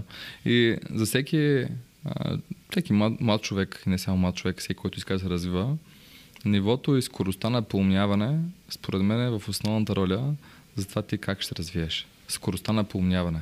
Тъй като аз тогава за 6-7 месеца съм прочел много книги и много информация съм изгледал. Много видеа, много подкаст. То тогава нямаше толкова подкасти, но пак съм бирал някакви. Но за този период от време аз съм изчел, може би, 50-60 книги.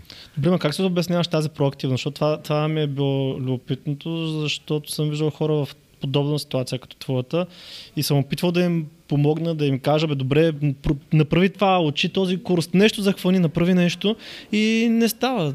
Играят се игри и това е. Връщам се пак в началото на разговора, когато говорихме за вярата и самочувствието. Мгм. Аз няма самочувствието, че ще стана най-добър в нещо, което не знам какво е. Тъй като аз не съм знал с какво ще занимавам. Но аз имал самочувствието и вярата, че ще го намеря и ще стана много добър в него. Без да знам какво е. Тоест имаш вяра на сляпо. Мгм. Хората, които имат вяра на сляпо, те имат способността да да могат да творят много по-бързо да материализират нещата, които искат. И аз тогава просто знаех, че не искам да живея живот, в който да не съм успешен. Спрямо моите критерии. Тук изобщо не визирам а, само а, материалните неща или средствата, а най-вече да бъдеш удовлетворен от себе си, че правиш правилните неща. Спрямо моето разбиране за живота. Аз бях казал, че ако не успея, няма смисъл, няма смисъл да, да живея такъв живот. Да, За, за мен беше защо. all win. В смисъл, както и в момента е. Тогава аз бях казал, а просто искам да успея, искам да стана спешен човек. Виждам навънка хубави коли, хубави неща, щастливи хора, щастливи семейства. Хора, които са а, хем са смирени, в същото време излъчват самочувствие, излъчват вяра и а, помагат на хора. Спрямо разбирането ни към тогашния момент, тъй като нашето осъзнаване то се видоизменя на база скоростта, с която и отрупваме преживявания по една и друга форма. И към тогашния момент за мен просто а, исках да стана успешен. И знаех, че мога да стана Добре, успешен. откъде идва, идва обаче това, защото пак а, някакси, защото аз търся отговор на този въпрос, как да накарам човек да бъде проактивен. Еми, защото ти си проактивен. Аз не мисля, че... Аз също съм размишлявал много на, на, на този въпрос, който ти го сподели. И заключението, до което съм стигнал, може да не е правилно, но аз смятам, че един човек, ако не иска, трудно можеш да му помогнеш. Мгм. Защото добре, добре при тебе откъде се зародила това желание да бъдеш успешен? Къде има нещо, което те накарал да, Да. да го поискаш Ми, това? Връщайки, връщайки лената назад, а, дори от спорта, ако го вземе, аз съм искал да бъда успешен. Той си да бъдеш специален. Мгм. Нали, той човек а, взима, взима решения и той действа на база някакви нужди. Нуждата от чуждо одобрение, тя е основната нужда, която води хората към предприемането на действия. И нуждата от а, чуждо одобрение при мен е имало и все още я има. Да. Нали, някой има една нужда, друг има нужда да се чувства закрилен, да се чувства спокоен. Както и много хора, примерно, а, искат просто да се чувстват спокойни, да, да, да имат някаква закрила, да имат стабилна почва под краката им. А при мен водещата сила е била да имам чуждо одобрение. Това вече идва а, в годините назад. То се е породило на база а, това, че съм имал неприемственост от средата ми, а, че в, а, м- когато съм спрял ските, моята идентичност тя се е загубила. Тъй като имаш някаква идентичност, ти казваш аз съм скиор. Спираш, да ти вече не си скиор, ти искаш да имаш чувството, че си успешен, защото аз тогава съм бил успешен. И аз това чувство съм го търсил на други места. Нали, опитвам да отговоря на, на въпроса Да, да, да. ти максимално спрямо, мой, спрямо моя живот. Като цяло загубата на статус много боли Да, за мъж. да. И ти като скиор в Банско, в смисъл, Десети в света. Да, топ 10 в света, мисля, това е това е сериозен статус. Въпреки, че не, не е заради пари и т.н. и т.н. Да. Да. И тази загуба, както и на идентичността ти, нали, защото ти се идентифицирал конкретно като скиор, не като аз съм и скиор, Да. нали, да има и други неща, явно си усетил тази липса, но и заради спорта, който има много тясна причинно-следствена връзка и много бърза обратна връзка от средата. Пускаш едно трасе, в това, че не го пускаш, ама се тая, виждаш таймера, виждаш другите, знаеш на всеки завой дали си сбъркал, знаеш дали си забавил, знаеш дали си спечелил. Обратната връзка моментална и знаеш къде стоиш в иерархията. И тази бързо обратна връзка с средата и това, че провала е от значение в един такъв спорт и че е нещо, което е важно за тебе, а, това са трите условия за да влезе човек в Wall Да. State. И който го е изпитвал това и знае, ако се потрудя, ако работя, дори сте карали в началото. Аз ще стана по-добър и като стана по-добър ще чувствам по-добре и после ще работя още и ще стана по-добър. Когато минеш няколко пъти през този цикъл и почнеш да учиш, че това е приложимо в други аспекти от живота, и почнеш да го търсиш, защото знаеш, че отговорността си е твоя. Примерно беше това конкретно, защото аз бях много не проактивен Мгм. и то до, до към 21 годишна възраст някъде. И исках, не исках, аз се оправдавах с обстоятелства, те някой друг беше виновен. М, Да. Много рядко е да съм нямал оправдание. Ам, и после трябваше да обърна цялото това нещо. Да, всяка се мисля, че някакви сходни неща с Георги. Примерно аз бях а, в каратето. По едно време бях най-добре в залата. Тре- Тренирах повече, отколкото тренирах. Ключа беше в мен за залата. После спирам с каратето, вече не съм Станислав каратиста. Няма карате, да. И станах много добър в, в Warcraft. Лайкрафт. Ами ето, Много цъках Warcraft. Благодаря ти за качествения въпрос. Той ми помага аз да разбера себе си по-добре. Надявам се много хора да се припознаят. А, това, което също му давам никак не е малко значение, е допаминовата зависимост. Защото ти, когато си добър, от когато си добър в нещо, ти черпиш такъв допамин, който от малко неща можеш да го намериш. М. Почвайки от каратето, от Warcraft, нещата, които правиш в момента, те имат една доста а, стабилна и сходна основа и това е, че ти получаваш постоянно допамин. И валидация да, от другите. валидация. И, та, и тези вече, тази комбинацията от това да се докажеш пред другите, да се чувстваш добър в нещо и да можеш да черепиш точно да получаваш тази енергия, която тя дава криле и тя ти разширява границите, е нещо, което те прави зависим, зависим към него. Защото аз сега, ако разгледам нещата, които ви споделих, а, първо предстои да ни други неща, които да говорим. Да. Има една много, има една нишка, която тя е клонирана между всички тях. И това е, че аз съм, а, имам, някаква, имам зависимост към това се чувствам добре, на база резултатите, които постигам и на база а, подобрението в нещата, които правиш. Тъй като и в ските, и в CS, и в футбола, и в а, и по дискотеки, ако щеш. Ти имаш, една, ти имаш много сходни неща. И това ще ти търсиш постоянно начин, по който да, да докажеш на себе, че ставаш. Да, и също така, предполагам при теб, било така, като влезеш в CS-а и другите се едно разпознават. Нали? Е, Да. влезе там топ снайпериста, искаме го в нашия отбор и какво си. Също беше в Warcraft, при мен влизам в Warcraft. В момента, в който вляза, аз съм получил вече 23 съобщения, защото те виждат, че съм онлайн и ме търсят. Аре, ходим на райдове, аре, ходим PvP, аре, аре, не знам си какво. И после, защото аз имам също такъв различен като те. От а, карате, много успех там. После лоу, много успех там. И после в реалния живот, кур. Буквално смисъл, нямаш пари. Само keep yourself positive ти остава. да, Кипър се в позитив оста, да. Напуснах и работа и трябваше да се върна при нашите да живея. И при мен това беше такъв си, защото ти си свикнал да имаш валидация от, дори от, защото мозъкът не осъзнава, че е игра или не е игра. То, то го приема като реалния живот все едно. И в един момент се връщам при нашите и вече съм изградил егото си примерно на карате, егото съм го изградил на базата на Warcraft, обаче в реалния живот егото не може все едно да няма баланс между егото и постиженията в реалния живот. И съм се върнал при нашите. Това го помня. Примерно запознавам с някакви момичета. Ми питат, ти откъде си? Какво си? От Ямбол съм. И преди съм се казал, примерно от Ямбол съм, сега обаче живея във Варна. Нали, там съм на квартира, всичко ми, сам съм, изкарвам се пари това, това. А сега от Ямбол съм и съм си в Ямбол. И съм при нашите. смисъл, че няма, няма и. В смисъл, от Ямбол съм и там съм си останал. Няма вече нали, история сега едно ми да, в- от Ямбол съм, Няма а сега съм в София, с какво. Да. И само съм се върнал пак в стартова позиция. От Ямбол съм и това е. Живея при нашите. И, и точно това несъ- несъответствие в егото и как се чувствам и увереността, която съм имал и реално моите постижения до момента са ме карали да търся начин да бъда по-успешен. Да. Самата идентичност. Си- аз, ако не се бъркам, с теб си говорихме, с Никола си говорихме преди 2-3 седмици, то доста време, относно точно самата идентичност. И ние може да разгледаме а, как тя се иллюстрира в а, цялото човечество, като хората, когато се пенсионират, какво случва? Те са идентифицирали на определена професия и работа много години, спират това нещо и те се губят или се пропиват и започват нали, да застояват и тогава приключва техния живот, те започват да... Просто те са мъртви, обаче И атлети, Да. които Да. се и това, пенсионират. не, и това основната причина е точно това. Липсата на идентичност, липсата на одобрение от околната среда и това, че те вече, те, те просто не, се познават. Те това, което са градили толкова много време, те го губят. Да. И това наистина е, е, е много силно, защото в, ако трябва да разгледам годините ми назад, аз съм изградил своята идентичност на база опитността, преживяванията, къде е осъзнато, къде не, на определени неща. Но ние в момента имаме богатството от сегашната перспектива, да можеш да имаш една, да планираш твоята идентичност, нещата, които искаш да имаш, нещата, които да съдържат твоя характер, умения, знания, отношения и прочее. И ти просто да инсталираш неща в твоята идентичност. Което е, което лично за мен е най-силното нещо, което човек може да осъзнае и да го приложи. Тоест, затова хората много се променят, като сменят града.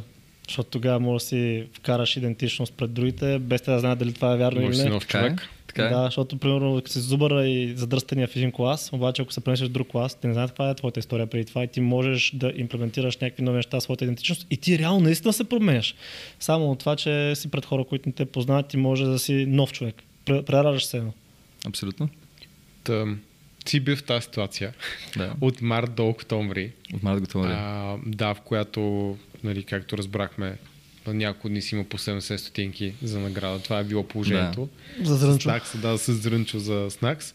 И си чел, и си чел си 50 книги, може би. И доста четях по няколко Да. часа на ден, да. Обаче си бил непоклатим, че каквото и да става, ти ще станеш предприемач. Няма да си заплата. Наемник. Да, не Да, аз го бях решил категорично. Да. Нали, тук една част от а, тази вяра отдавам на себе си.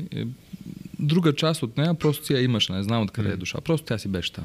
а, доста сериозно. Просто си беше там. как кажа, доста сериозно а, дисциплина изисква да, да спазиш това обещание към себе си в този период. Защото не е лесно. Да. И какво стана октомври тогава, защото казват март до Да. октомври. Тоест тогава търсех, както повечето хора, които търсят някакви възможности, а, да започнат нали, бизнес, бизнес без пари, най-често идва от онлайн света, онлайн сферата. И тогава просто ми впадна от някъде а, ивент, който беше на 17 септември в София, хотел Радисън се казваше тогава. А, не знаех защо за какво става въпрос. Просто отидох. Хванах нали, един приятел да ме закара до, от Банско до София и познах едно момиче, което беше шернала самия ивент.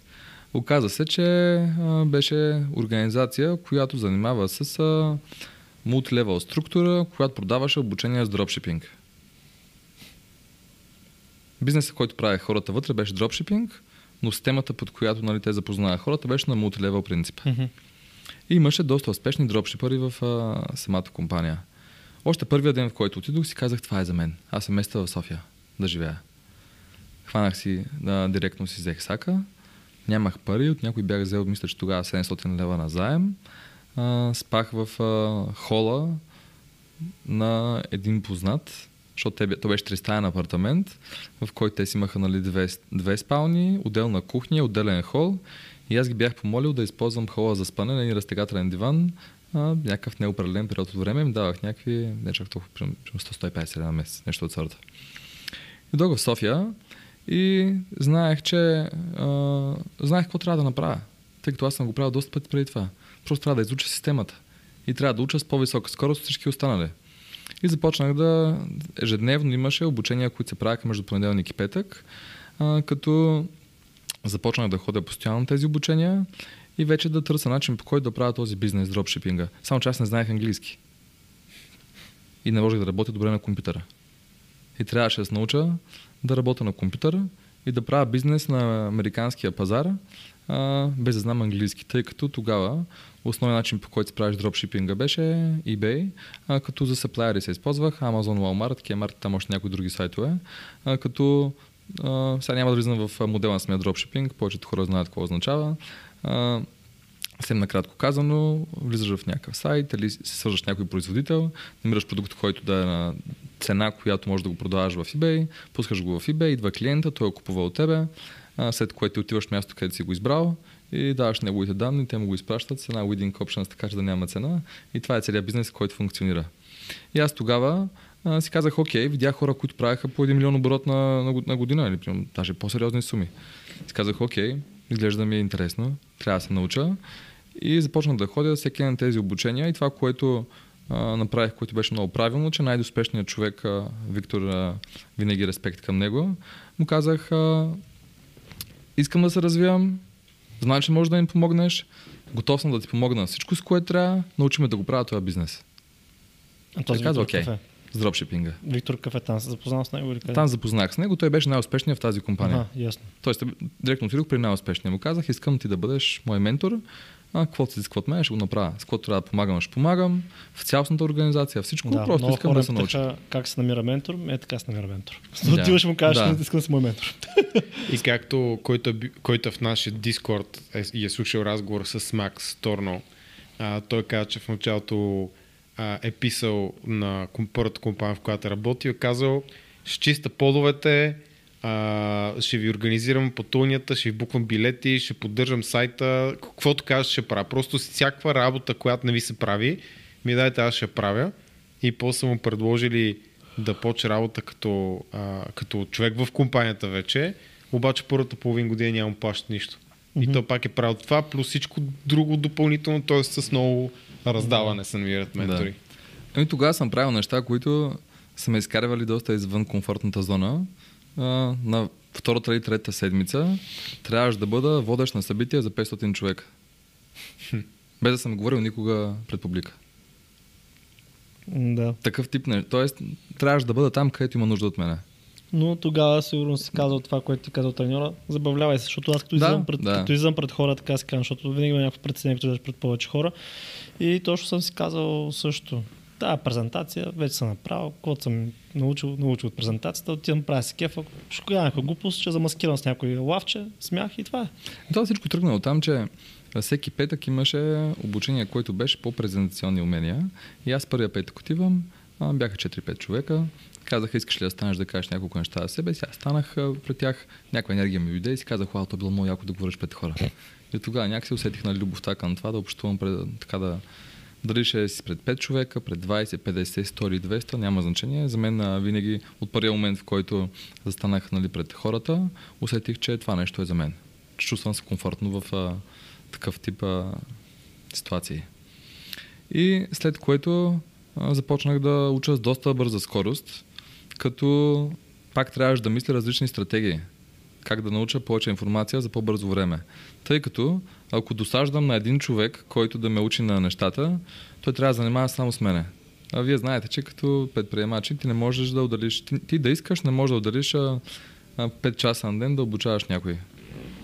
А той не ти е нито работник, нито ти е бизнес партньор, той е просто някой, който има всеки си идеята да стане успешен и, и те боготвори заради това, че ти си му дал възможността а, да го обучаваш. И тогава си казах, добре, сближих се вече с достатъчно хора, какво ако си намеря, избера 5 човека и всеки от тези 5 човека на ротационен принцип да го питам определени неща, за да не натоварвам само един човек. И така си избрах 5 човека, на които всеки един от тях му задавах по няколко въпроса на ден. И така ги въртях, така че да не изглежда така, че все едно искам да взема всичко този човек и нищо не му дам. А един тях им беше готино по този начин. И така с а, пет човека, от които черпех информация, плюс обучение, плюс мислене, плюс анализиране, в рамките на 2 или 3 месеца магазина ми започна да работи добре. По добре, към тогашния момент. То, нали, то за всеки нали, слагаме различни условности на това как ме ранкираме нещо като малко или голямо. За мен тогава беше голямо нещо. Да правя примерно по 4-5 хиляди долара месец печалба, за мен беше нещо, което се заслужаваше и което му се кефех. И тогава без изобщо да знам какво означава делегиране или екипа, а, някакси бях намерил хора, които да работиме заедно. Сестра ми помагаш по оптимизирането, братовчет ми качваше продукти и пишеше заглавия, неговата приятелка правеше нещо друго. Бях намерил двама индийци фрилансери, които търсеха продукти. И така в един момент, буквално за 4-5 месеца имаха 5-6 човека, които работеха в магазина, плюс мене. И почна да прави между 5 и 7-8-10 хиляди долара на месец този бизнес, който беше вау тогава за мен. Нали, за някой, който допред няколко месеца... Дори за сега, вау. Да, за някой, който нямаше една стотинка, за мен си беше добре. Харчах си доста тогава, не съм имал нали, финансова култура, нали, за да спестявам, така че харчах си, но учех много, учех много. И най-важното нещо в живота ми започнах да изграждам взаимоотношения. Тъй като ако някой от вас в момента ме попита, ако сега върнем разговора нали, в самото начало, и вие ме попитате с какво занимаваш. Това, което аз ще кажа е, че инвестирам в взаимоотношения. Тъй за мен това е най-важното нещо. Нещо, което дава има най-голям леверидж, нещо, което е причината и за бизнес развитието, и за щастливия брак, и за приятелски отношения, и за връзката с всеки един, всяко едно същество в а, живота ти, то се базира на взаимоотношения. И най-важното нещо, което беше тогава, аз осъзнах, че трябва да изграждам взаимоотношения. Имаше ни книги на Джон Максуел, който е автор, който пише основно за лидерство и в тези книги той обясняваше значимостта на връзките в животите. И аз тогава казах, окей, аз трябва от сега да почна да инвестирам в взаимоотношения. Колкото по-рано започвам да изграждам качествени взаимоотношения, в които да не, се, да, не, да не се питам само аз какво ще получа от човека, а той казва, бъди проактивния ти. Ако видиш някой човек, с който искаш да имаш взаимоотношение, бъди проактивния ти. Покажи му твой ентусиазъм, покажи му това, че а, ти искаш да имаш взаимоотношение с него. Намери начин, по който да си му полезен. Анализирай го. А, виж как да направиш рапорта с него. Какви неща харесва той. Напри, при пътя, по който да има, ако имате общи неща, които харесвате, живейте ги заедно. Тук не говоря за фалшиво взаимоотношение, тъй като няма смисъл. Тук от хората, с които се срещаш, ти имаш определен тип хора, които усещаш, че с тях си кликвате. Но на тези хора им дай нужното уважение. И тогава започнах да изграждам взаимоотношения, което беше най-важното нещо. И вече имах пари, изкарвах пари, купих си кола. А, добре се чувствах, а, живеех си в София, връщах се в Банско за някакви периоди от време. А, нещата се случваха и беше първият момент, в който вече видях, че от а, бизнеса мога да направя така, че нещата се случват. Стигна се до лятото. Чай сега, не. А, мина една година. Следващата зима, т.е. това се случва септември месец. Или Не, това се случва точно така. Септември месец аз започвам, пари започвам да правя, вече чак зимата. Една година занимавам с този бизнес и следващата зима реших, че освен този бизнес, ще бъда пак сервитьор в Банско. Което беше много странно, но тогава се изкарваха доста пари от а, това сервитьорство. Бях на много, хубав, на, на много хубаво място, работех тогава а, където бях работил преди две години и си казах, окей, ще акумулирам така, че изкарам повече пари, за да мога след това да ги инвестирам. Нали, някакви странни неща случват. Аз съм чул, че сервитьорите, между другото, правят по 5 цифрена сума на месец. Да. Да. 5 цифри се правят на месец, със сигурност. Не всички, но на хубавите места се правят. И тогава си бях казал, че бизнесът ми е автоматизиран, моята роля вече свеждаше до по-малко. Казах си, ще работя тази зима, ще изкарам малко повече пари, за да си ги инвестирам. Аз вече съм на 23-4 години, нещата вече се случват в живота ми. И от сегашна перспектива много странно звучи. Как някой, който нали, вече има ДНК на предприемач, отиде някъде на наемна работа. Да. Нали, много странно звучи, но към тогашния момент ми е изглеждало логично, тъй като аз тогава вече знаех, че искам да инвестирам в някакви неща и тези пари просто ми Просто бяха нужни. буст, Просто, а, а, и също така, а, тогава бизнеса вече започва буксува, който беше дропшипинга. Спрямо моето разбиране на бизнес към тогашния момент, защото а, PayPal започнаха да слагат резерви, да ти, да ти удържат от а, оборота и те удържаха по 10-15% от оборота, ти работиш на 15% печалба, плащайки заплати и така нататък.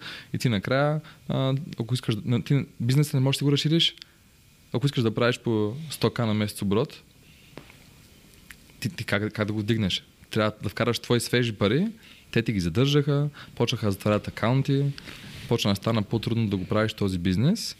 И ако трябва нали, осъзнато да си го споделя, просто към тогашния момент аз не съм бил достатъчно проактивен да намеря други начини, по които да намеря работеща система. Да, защото хората Да, въпреки да. това. Но просто към, това не е било моето. Аз така си го приемам, че вече не е било моето М. нещо. И мина този сезон. След това отидох, а, продължавах да си работя, да чета, да си изграждам взаимоотношения. И отидох на морето за 50 дни в Слънчев бряг. С, един, с двама приятели, които също правяха дропшипинг. Отидохме за цяло лято на, на морето. Ти си такъв бизнеса не върви, даш хора слънчак. Не, той тогава.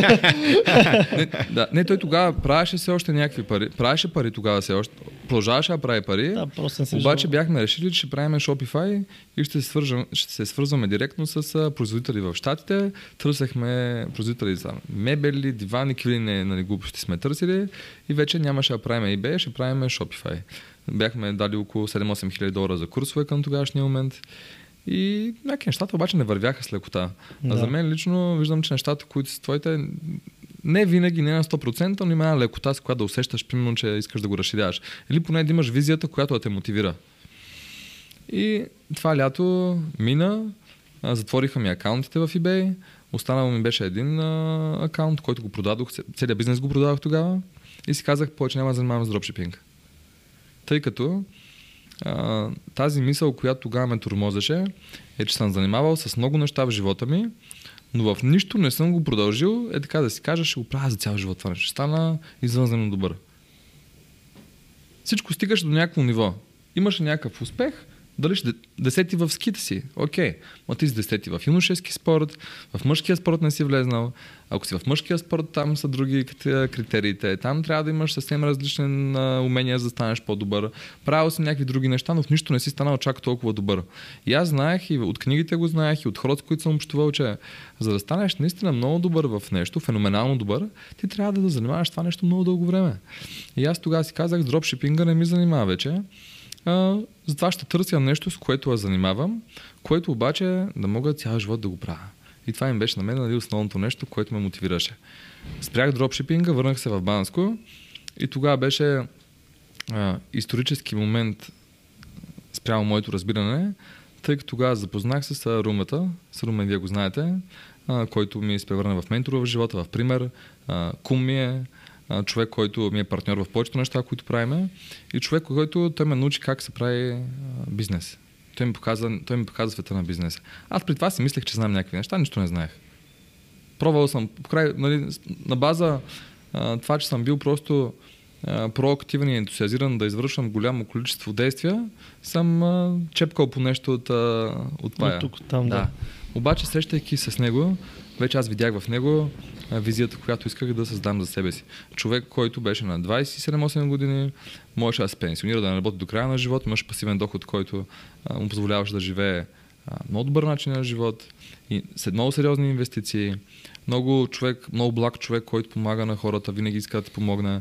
А, така има една е, много интересна личност е, изключително бърз мозък, много бързо аналитичен мозък, човек, който следваше правилата на инвестирането по уникален начин, човек, който беше разбрал ноу-хауто в различни системи и го беше имплементирал по уникален начин, а, като той разработваше един бизнес, намираше си партньор, който партньор му даваше някакъв процент от бизнеса, аутсорсваше го на 100% и така се ставаше система от различни бизнеси, които се базираха на взаимоотношенията. И на това да намери някой, който да може да го научи на всичко и след това да му даде а, много голям процент от самия бизнес. Което беше много интересно за мен. И тогава имах някакви спестени пари и си казах, окей, Румба, той, той, той беше преценил към тогавашния момент, че се пенсионира. На 27-8 години. Аз съм бил на 24. Аз си казах, добре, защото ти се пенсионираш, аз ще прекарам известно време в, заедно в твоята пенсия. И започнахме. А, в Банско имаш 6, 6 или 7 месеца. Това, което правихме е, че ставаме стринта, закусваме, след което отиваме някъде навънка, говорим, минаваме по неговите бизнеси да видим къде кой какво се случва. Оттам той ме запали по много неща, свързани с инвестиции, с крипто, с други а, модели, с а, недвижимите имоти и така нататък. И а, ходехме на спа, пушихме на регирета, ходехме по дискотеки. Живеехме си доста добре. И си бях казал, че ще намеря нещо, с което аз занимавам, а, но знаех, че не е точният момент веднага да случи това нещо. Просто трябваше да имам някакво търпение. И в последствие а, минаха, колко минаха, 6 или 7 месеца, в които така живеехме с него, а, преди да реша, занимавам се с недвижими имоти. Как го реши? М- неговия братовчет Тони ми беше казал, да ми казва Геца. И ми казал, бе Геца, виж ли да занимаваш на движими имоти? Ще направим агенция в Банско, тъй като аз съм от Банско. Викам, окей, звучи ми интересно, обичам да общувам, да комуникирам, така че виждам някаква логика в цялото нещо. А, обаче започнах да търся възможности Пробвах в една-две агенции само да попитам нали, от към условия, обаче явно пазара към 2016-17 не беше толкова активен, тъй като никой не, никой не искаше да започна като брокер при него. А идеята беше да започна, да се науча как да го правя този бизнес и след което да направим наша агенция. Хм. Обаче а, минаха с няколко месеца, никой не ми звънна от никъде, а пък аз някакси не го усещах да е моето в Банско да живея. Тъй като Банско средата не беше чак толкова широка, защото аз пред, като правих дропшипинга живеех в София. После върнах в Банско лятото, поживях половин година в Банско и освен румбата нямаше никой друг, с който да общувам на по-високо ниво и да ме мотивира така, че се развивам. И аз почнах да търся някакви други възможности. Започнах да гледам YouTube и тогава се запознах с Мартин Себров в онлайн пространството а, имаше едно предаване за недвижимите имоти с Мартин Себров. И аз почнах да го гледам. И те говореха за брокерската кариера, за школата на HomeTU, за възможностите за успешните брокери. А допълнително а, Румен инвестираше от много години в имоти и аз още преди да започна да занимавам като брокер, осъзнавах потенциала като инвеститор. Тъй като той вече имаше няколко комплекса, ски гардероби, други бизнеси, които функционираха, които бяха изградени на база правилно инвестиране в недвижими имоти, си казах, добре, освен като брокер, аз мога да стана инвеститор също. И това е мотивиращо от самото начало. И казах, добре, а, погледах там няколко предавания на Мартин Себров и му писах един ден, му казах, написах му здравейте господин Себров, имам интерес да занимавам с недвижими имоти, а, можем ли да срещнем? Къде му го писа това? Фейсбук. Аз, аз тогава не съм знал този човек, нали, а, той е наистина уникална индивидуалност, но ако сега нали, знаех кой е, може би щеше малко с притесня да му пиша. Не защото той няма да ме приеме, а директно пишеш на CEO-то на една от най-големите компании в а, България. Да. Той ми каза, аз след няколко дни отидох в София, видяхме се, а, разбрахме се, че мога да започна като брокер. Мина около месец и се преместих в София. За пореден път. За пореден път. а, да. Самия модел на брокерите на движими имоти е доста интересен, между другото. Повечето хора не, не го осъзнават или разбират добре, но то е малко се носи предприемач вътре в самата фирма. Малко е тип ядеш каквото Да, няма да някаква твърда заплата. Какво си изкараш? Какво си изкараш. Да. да може, Само комисион. Може да. една година да си без никакъв лев, ако не направиш може, на сделка. Може. Така че това те тренира малко за предприемачеството. Много даже. Кол- колко е... време отнема средно един брокер от момента, в който почне да направи първа сделка? Ами средно, около 3 месеца. 3 месеца. Статистиката Трябва показва- Пари за поне 3 месеца. Да, да, абсолютно. Статистиката показва, че повечето хора, които започват бизнес, е тези, които остават и успяват, правят първата сделка между третия и четвъртия месец. Да. Което пак е сравнително бързо, имайки предвид а, успеваемостта на бизнес-бизнес. Защото там все пак М. ти отиваш в бизнес, който вече има слава. В смисъл, И Home to You си е гръб. Точно, това това да. е предвид, че използваш Да. нали, името Home to You, а не те първа ти да измисляш име на бизнеса си и да се налагаш на пазара. Но и даваш, нали, съответно 50% комисионна на Е. компанията. Да. Ти си бизнес в бизнеса, за хората, които Да. го осъзнават, това си е бизнес в бизнеса. Само, че в стандартния бизнес ти трябва да мислиш за реклама, трябва да мислиш за самите лидове, трябва да мислиш за счетоводство, трябва да мислиш за системи, за CRM, трябва да мислиш за автоматизации, трябва да мислиш за конкуренция, за конкурентно предимство, за клиента, за сел структурата, за всичко. Докато такъв ти бизнеси те дават възможността ти да използваш една структура, която вече е разработена и ти да се концентрираш върху Продажбата и... в нещо, което ти е най-важното. В света на продажбите трябва да станеш добър търговец. В сферата на недвижимите имоти като брокер, ти просто трябва да станеш добър търговец. С документите ще се научиш, има юристи, има кой да ти помогне, сделките ще научат. Ти просто трябва да станеш добър търговец. Да. Колко време ти отне на тебе за първата сделка? Първата ми сделка я направих на третия месец и половина. Да, т.е. не си аутлайер тук да направиш примерно на първия месец. Не. Моето начало не беше лесно, тъй като м- аз бях изкарачил почти всички спестявания в тази половин година, в която си почивах. На Слънчак. И Слънчака, и след с- това и Банско. Да. Значи аз съм с- върнал лятото, примерно август месец, аз съм започнал да работя на 19 марта. О, бая се почнемо. Да, това време съм поживял. А това е някакъв тренд в живота ти. Зверски интензивна работа и после почивка. После пак. Да, Да, до тогава.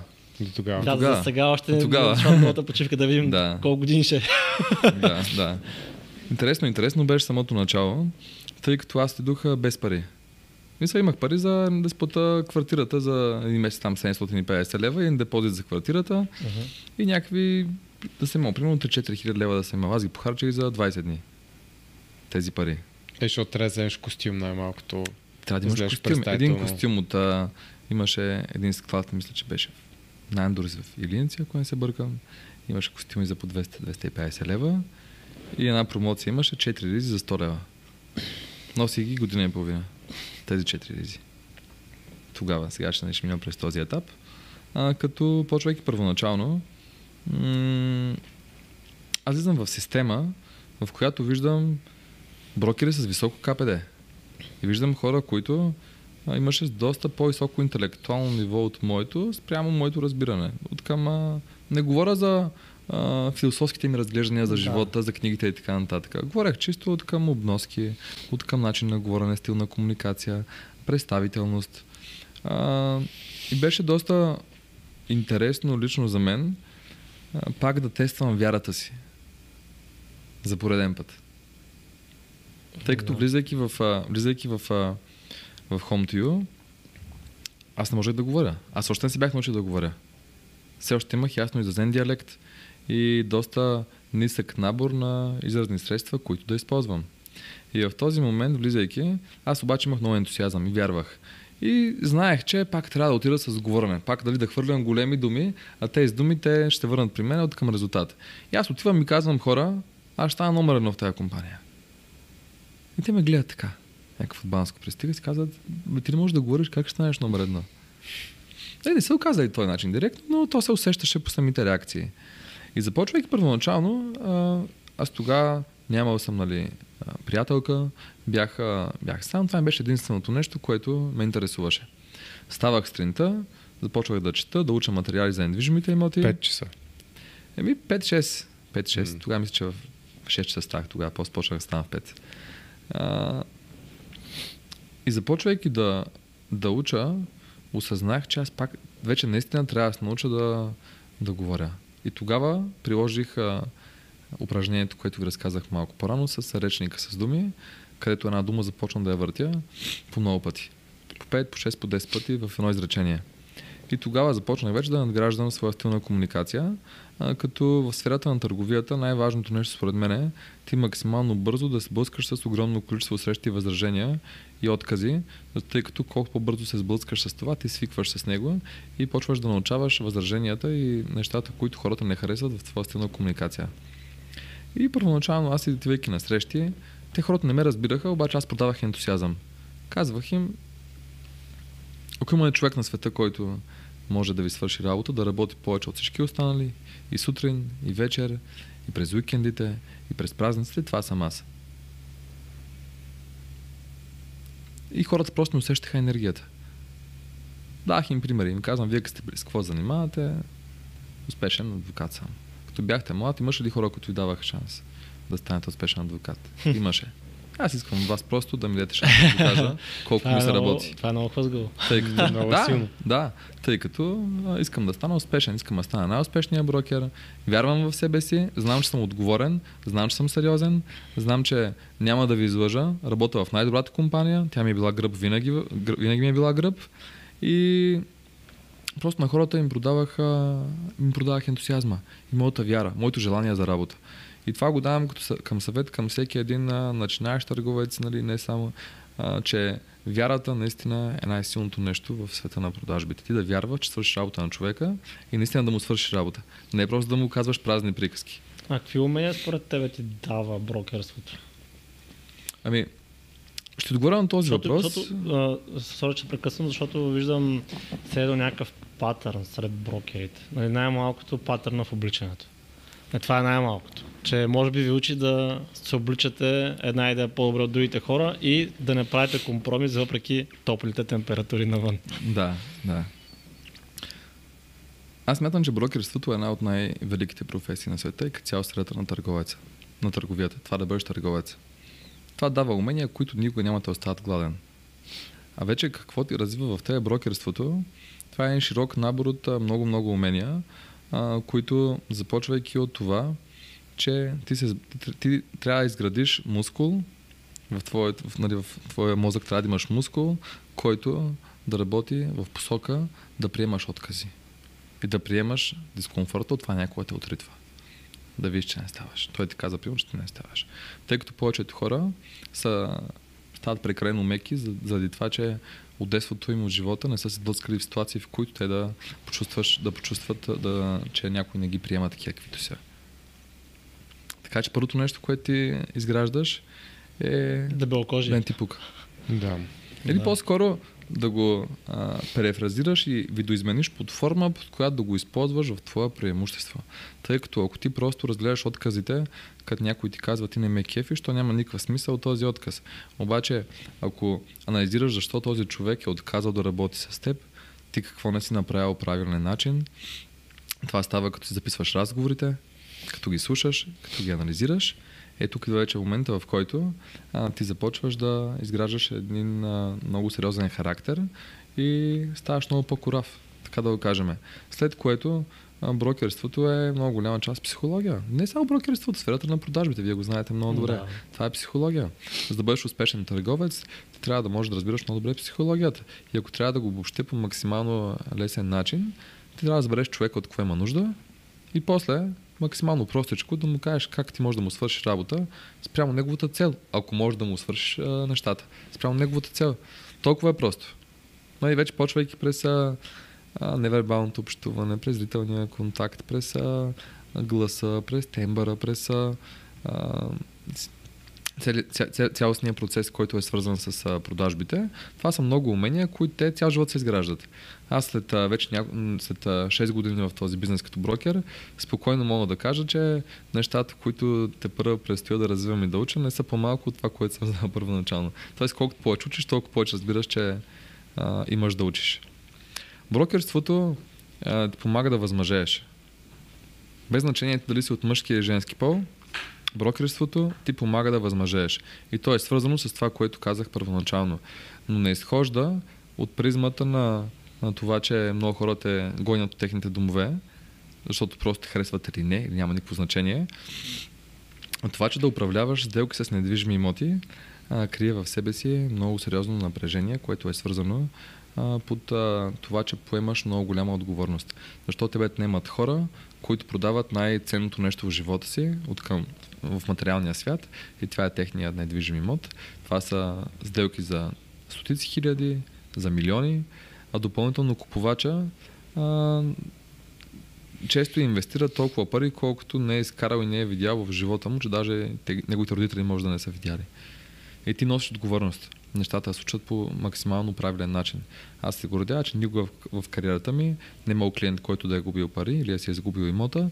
И в цялата ни компания, която реализира по 4-5 хиляди сделки на годишна база, това също не се е случило, което е най-важното нещо, едно от най-важните неща за нас а, че клиентите винаги са защитени. И цялата тази отговорност ти да я поемеш, това означава, че много нощи не спиш, много голяма част от сънищата ти са свързани с а, сделките, с казусите. Утрешния ден имаш някакви казуси, лягаш през нощта и цяла нощ сънуваш начини по които да можеш да справиш тези казуси. И от тук вече се отключва следващото умение, което е да можеш да анализираш. Тъй като анализирането според мен не е нещо, което на нас хората не идва просто по естество. Да, някои хора може да са по, имат по-силно развито ляво полукълбо на мозъка си, но в много по-голяма степен той идва от самата практика.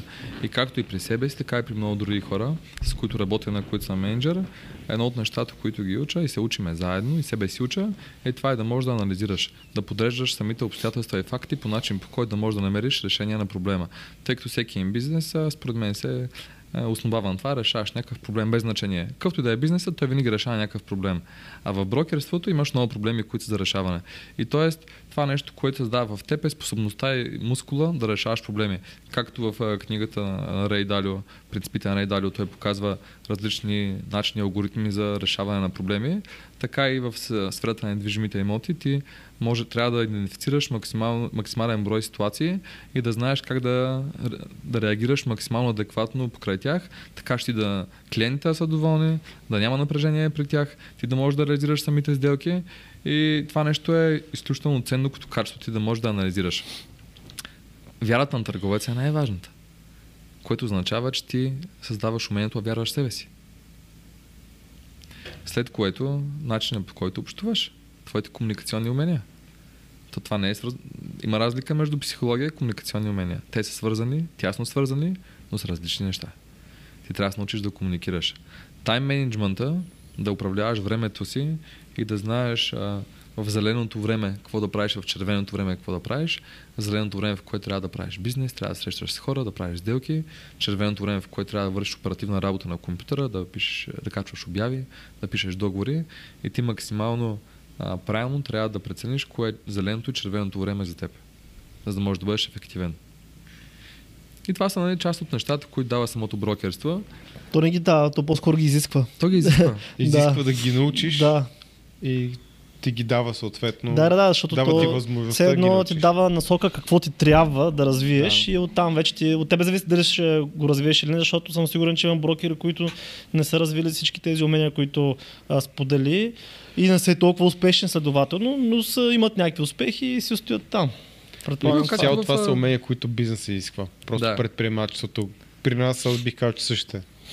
Да. И, и наистина екипа, тъй като аз вечно ще бъда благодарен на целият екип в компанията, в която се развивам, мога да мина там през някоя нали, история за отношенията ми с Мартин и с други хора, които са им помагали, а, мои менеджери, директори, а, конкуренцията, другите успешни брокери тъй като за да можеш ти да се изградиш, трябва да имаш силна... В света на продажбите конкретно, такива тип организации, това са брокери, търговци с много висок КПД.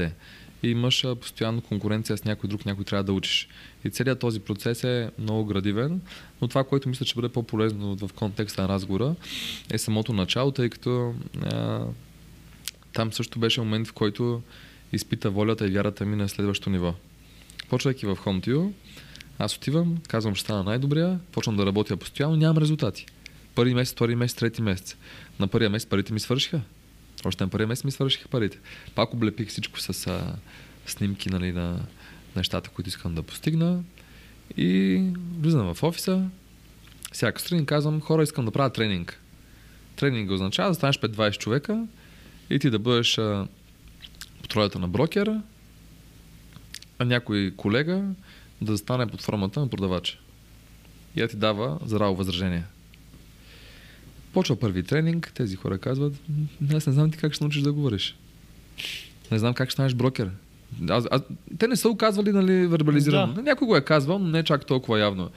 Но аз го виждах в техния поглед. Тези хора, просто аз виждах им в погледа. А, това нещо, че те мислят, той нещо е мръднал това момче. Идва, казва, че стане най-добрия, а в същото време той говори глупости. Ние не можем да го разберем, нали, какво, какво говори изобщо. И това и мен ме мотивираше още повече, но в книгите за продажби пише, че колкото повече тренинги правиш, толкова по-успешен ще станеш. И аз за 3 месеца съм направил повече тренинги, отколкото всеки друг в историята на този бизнес, в нашата компания. Направо, об, общо.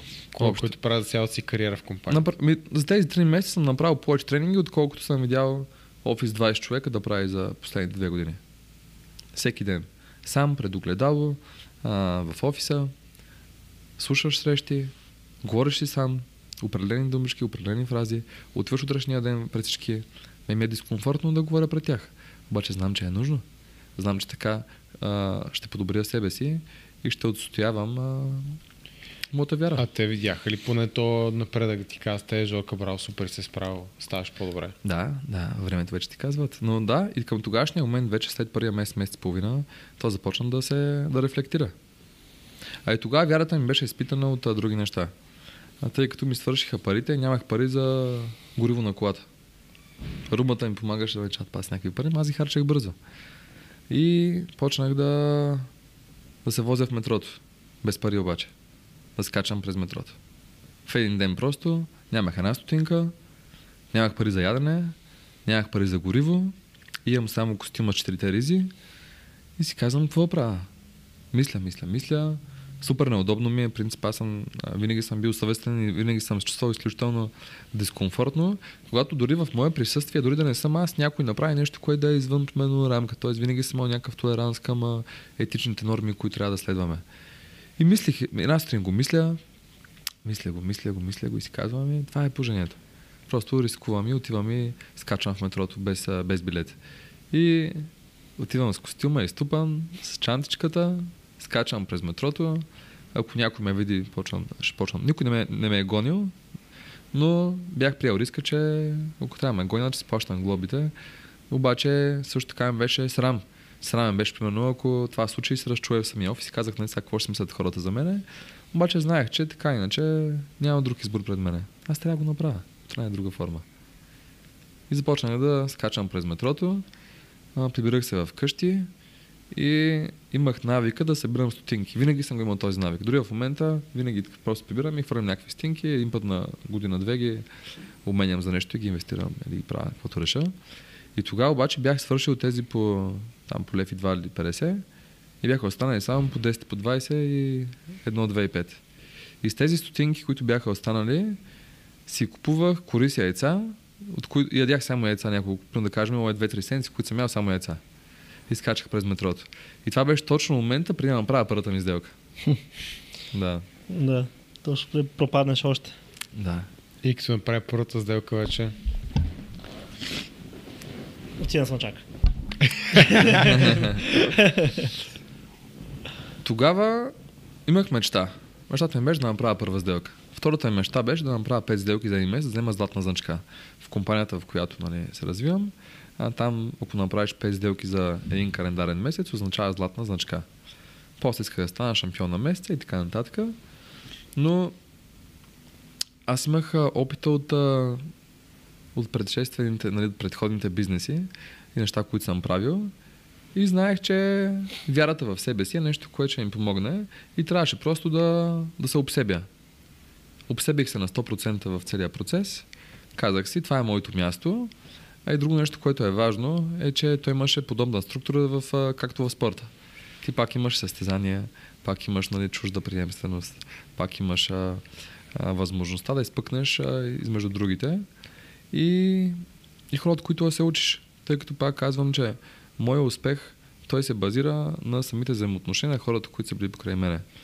А, Мартин, Мартин Себров а, правеше, правеше всяка сряда или всеки четвъртък тези предавания в едно студио. И аз си казах, добре, значи мога да ходя безплатно да слушам информация. И отидох, ходех е така в самото студио, той нали, води подкаста, обучението, там, както да го наречеме, предаването. И след което аз стигам да питам някакви неща. А някой друг имаше ли с теб, който го прави това? Не, сам бях. Сам бях. И единия път просто му казах, Марти, виждам, че ти идваш с самолет от Варна, мога ли вместо, а, вместо да, се хващаш, да хващаш такси от летището до, до офиса, Хм. идвам да те взимам и през това време да си говориме за моят успех и за недвижимите имоти. Той се изкефи. Ходил съм всъщност само един май път да го взимам, но почнахме да, да се виждаме. Хитро. И огромен респект към него. Човек, който винаги ще така, изключително много уважавам, обичам, който ми е дал толкова много знания, такъв пример ми е дал, показал ми е по една и друга форма моите несъвършенства, помогнал ми е да пречупя много а, неща в своя характер, а, дал ми е пример и точно когато имах нужда ми показваше кои са правилните неща. Тъй като да знаеш кои са правилните неща е от огромно значение. И той просто ми показа кои са правилните неща в този бизнес. Виждахме се по един път на седмица-две. Допълнително общувах с Румен, който е другият Мгм. мой ментор. Почнаха да се появяват и други хора в живота ми. И така, изведнъж кариерата, кариерата ми а, много, много рязко се промени. Тоест, на 3 месеца нямах нито една сделка.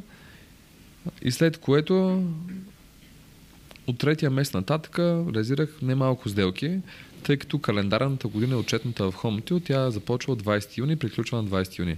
Аз започнах на 19 март, рождения ден на Хомтил, само че тогава беше на 30 юни във Варна, аз първата ми сделка я направих на 28 юни. Точно преди рождение. ден. Да, там ме наградиха с, съм направил първа сделка, което пак е много странно, тъй като аз никога не съм виждал в историята на компанията някой да го награждават за първа сделка с сребърна значка на голямо събитие. Обаче явно прожекторите са ме искали тогава и освен нали, наградиха шампиона за годината, офиса за годината, на почетната не стълбичка хората, които са, и ме ме наградиха като човек, който е направил първа сделка, което беше супер яко. Това ме мотивира пък да мога да след това да реализирам нали, други мои цели и мечти в този сектор. А, и така започна, като до края на, на отчетната година, т.е. до следващия 20 юни, бях първи в офиса ми, бях най-добрия станал вече, а това е офиса, който правеше най-големите сделки в София. Офис НДК, който обслужваше клиентите с най-много пари, продавахме най-скъпите имоти и така почна всичко. На първата година общо си станал На първата година станах най-успешния в офиса, в който, в който работех. Иначе имаше дори други брокери от други офиси, които имаха по-високи резултати от мен. Но вече бях в а, топ, а, топ 5-6 на компания. Това са стотици брокери от цяла България. И аз за една година станах в топ 5 на, на компанията. Започнах да изкарвам повече пари. Вече знаех какво е да изкарваш пари, тъй като и преди това съм изкарвал пари. Но тук вече дойде момента, който го отчитам като много ценен и това е, че от първата стотинка, която изкарах този бизнес, аз започнах да инвестирам. От първата стотинка. Бях си казал, че имам план за 10 години, в които аз трябва да си маркирам начин на живота, който искам да водя, спрямо разходите, които са ми към определения момент и всичко останало се инвестира. И тогава почнах да инвестирам. Изкарам 1000 лева, инвестирам, изкарам 5000, инвестирам, изкарам 10 000, Къде? инвестирам ги. Инвестираш или на различни места? Защото 1000 лева, има хора, които имат 1000 лева и чудят къде да ги инвестирам. И имат усещането, че все едно 1000 лева са много малко пари, няма смисъл да ги инвестират. Все едно, ако нямаш 100 хиляди, къде да ги инвестираш, какво, какво ще ги правиш? Да. Значи тук до голяма степен аз отчитам а, фактора на моето ус- успешно инвестиране. Ако мога така да го нарека, нали, то те първа също драскаме потенциал. нали, Много неща предстоят да се, да случат.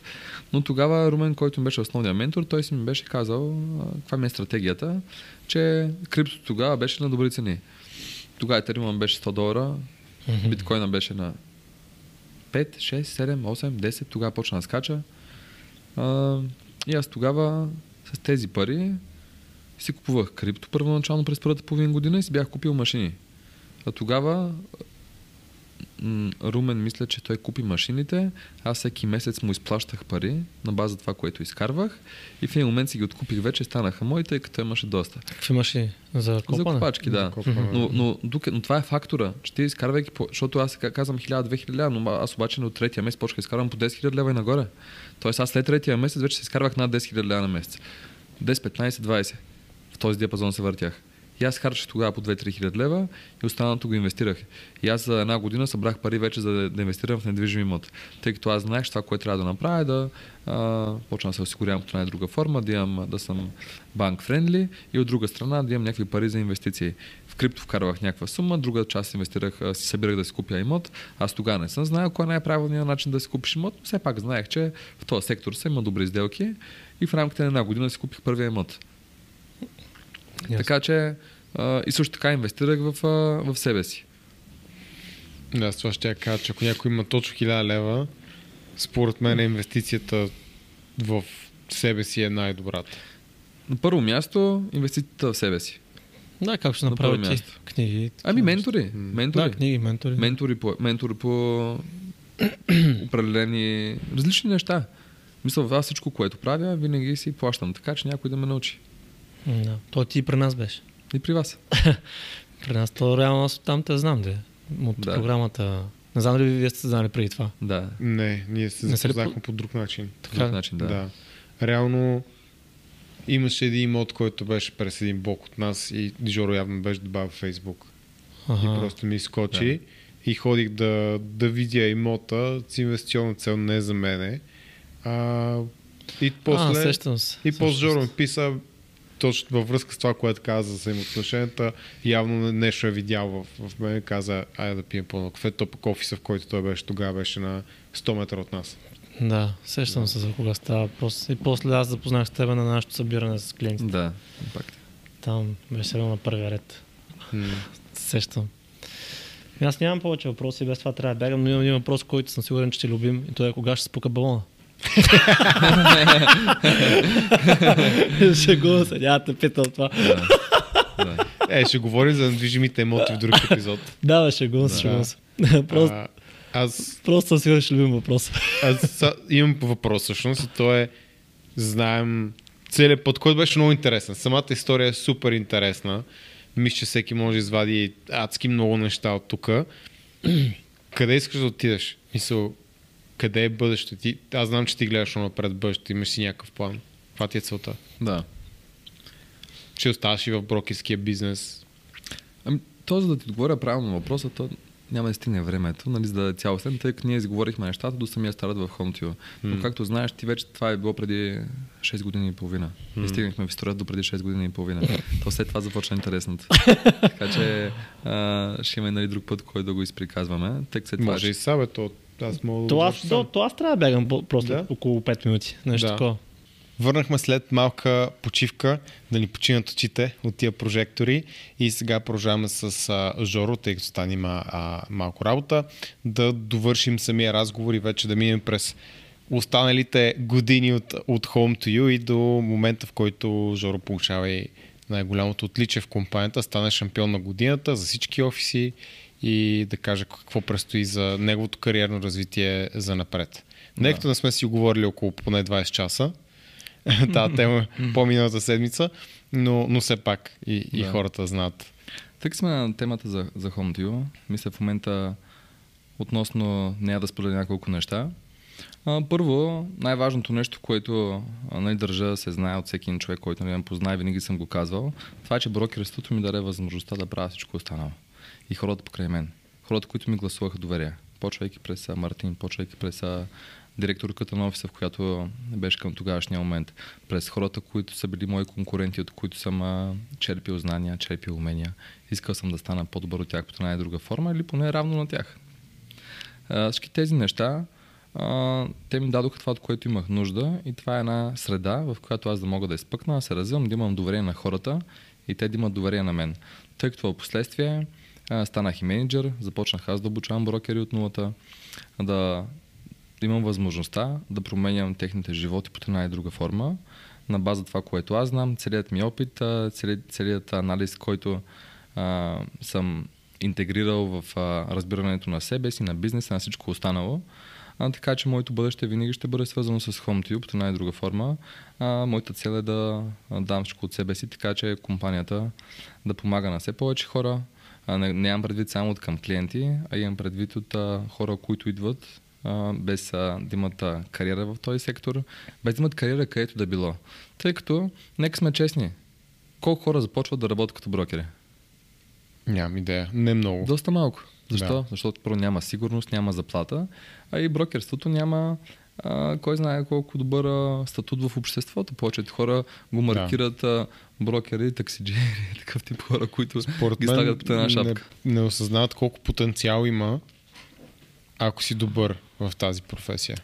Първо потенциал, който може да стигнеш, тъй като един добре печелиш брокер, печели много повече, отколкото хора, които са квалифицирани в други професии, които са с много по-високо статуко в нашето общество и не само в, нашото, в цялостно в обществото. А, но за мен да имам възможността да бъда част от организация, която да създава трендове, организация, която да инвестира изключително много в своите кадри, в маркетинг, в реклама, в структура, в знания, в умения, в обучение, в семинари, във всичко. И аз да имам възможността да бъда част от тази организация, да помагам на, на хората и да добавям добавена стойност на база моята индивидуалност. А това е нещо, което винаги ме е мотивирало и ми дава а, много сериозна вяра и мерак и енергия за развитието в бъдеще. Тъй като в момента нашата компания е номер на България. И също така ноу-хауто, което имаме, а, ни позволява да може да променяме ежедневно живота на много хора, които са участници по една и друга форма в а, бизнеса. Това са хиляди хора, почвайки през брокери, купувачи, продавачи и прочее. По-рано си говорихме с тебе за идентичността. Ти каза и за когато си напусна ските. Каква е твоята идентичност в момента? Как би се определила?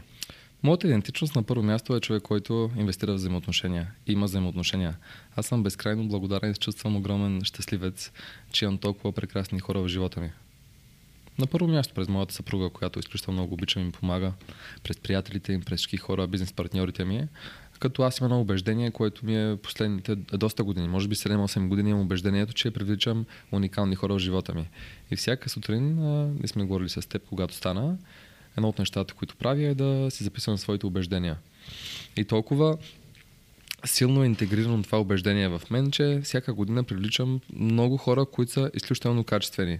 И а, да бъда проактивен в тези отношения, да създавам начини по които да имаме добри преживявания с хората, да намираме общи, общи, общи, общи разговори, общи неща, които правиме, общи преживявания.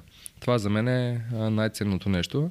Така че в моята идентичност на първо място съм човек, който има взаимоотношения, който обича хората, има възможността на дневна база да живее най-голямата си мечта. Тъй като анализирайки себе си през годините, това, което осъзнах е, че всеки има определен набор от неща, които го правят да се чувства щастлив.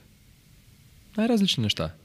За единия ще бъдат някакви преживявания, с другия ще бъдат да скачи в хубавата кола, да си, да си носи хубавите дрехи, да отиде на екскурзия, да отиде на някаква почивка с някакво преживяване, да катери планини, да практикува различни спортове, да бъде добър в нещо. Някой обича, може да, да си обича интровертното време, да си почива малко повече. Не всеки има, хората сме толкова цветни и сме толкова различни.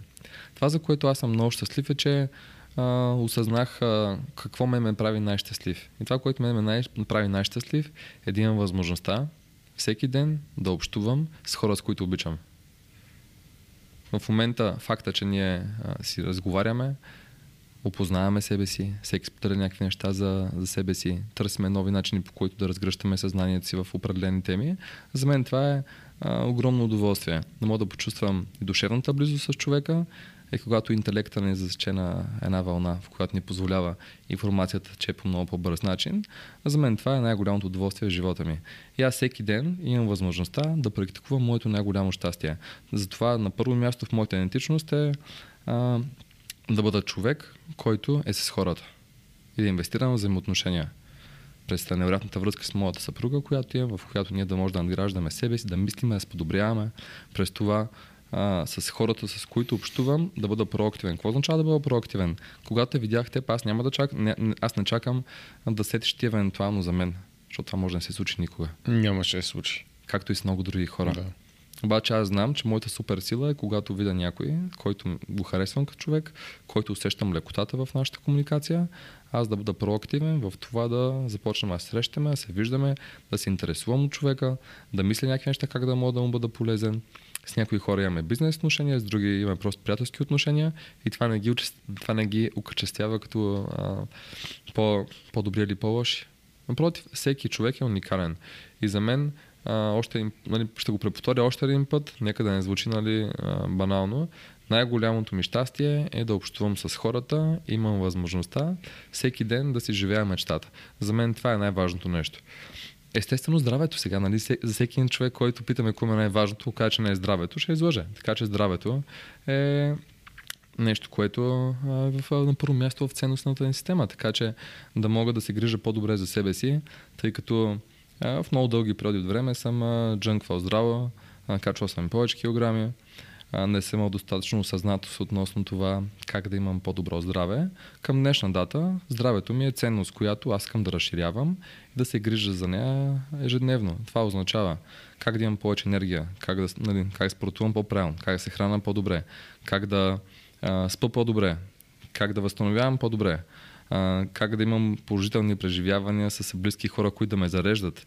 Тъй като комуникацията, тя освен а, факторите, които са свързани с а, надграждането на интелекта на база опитността на всеки един от нас, тя също и създава една много готина енергия и ние изпредаваме енергия, която енергия тя ни позволява да бъдем по-здрави.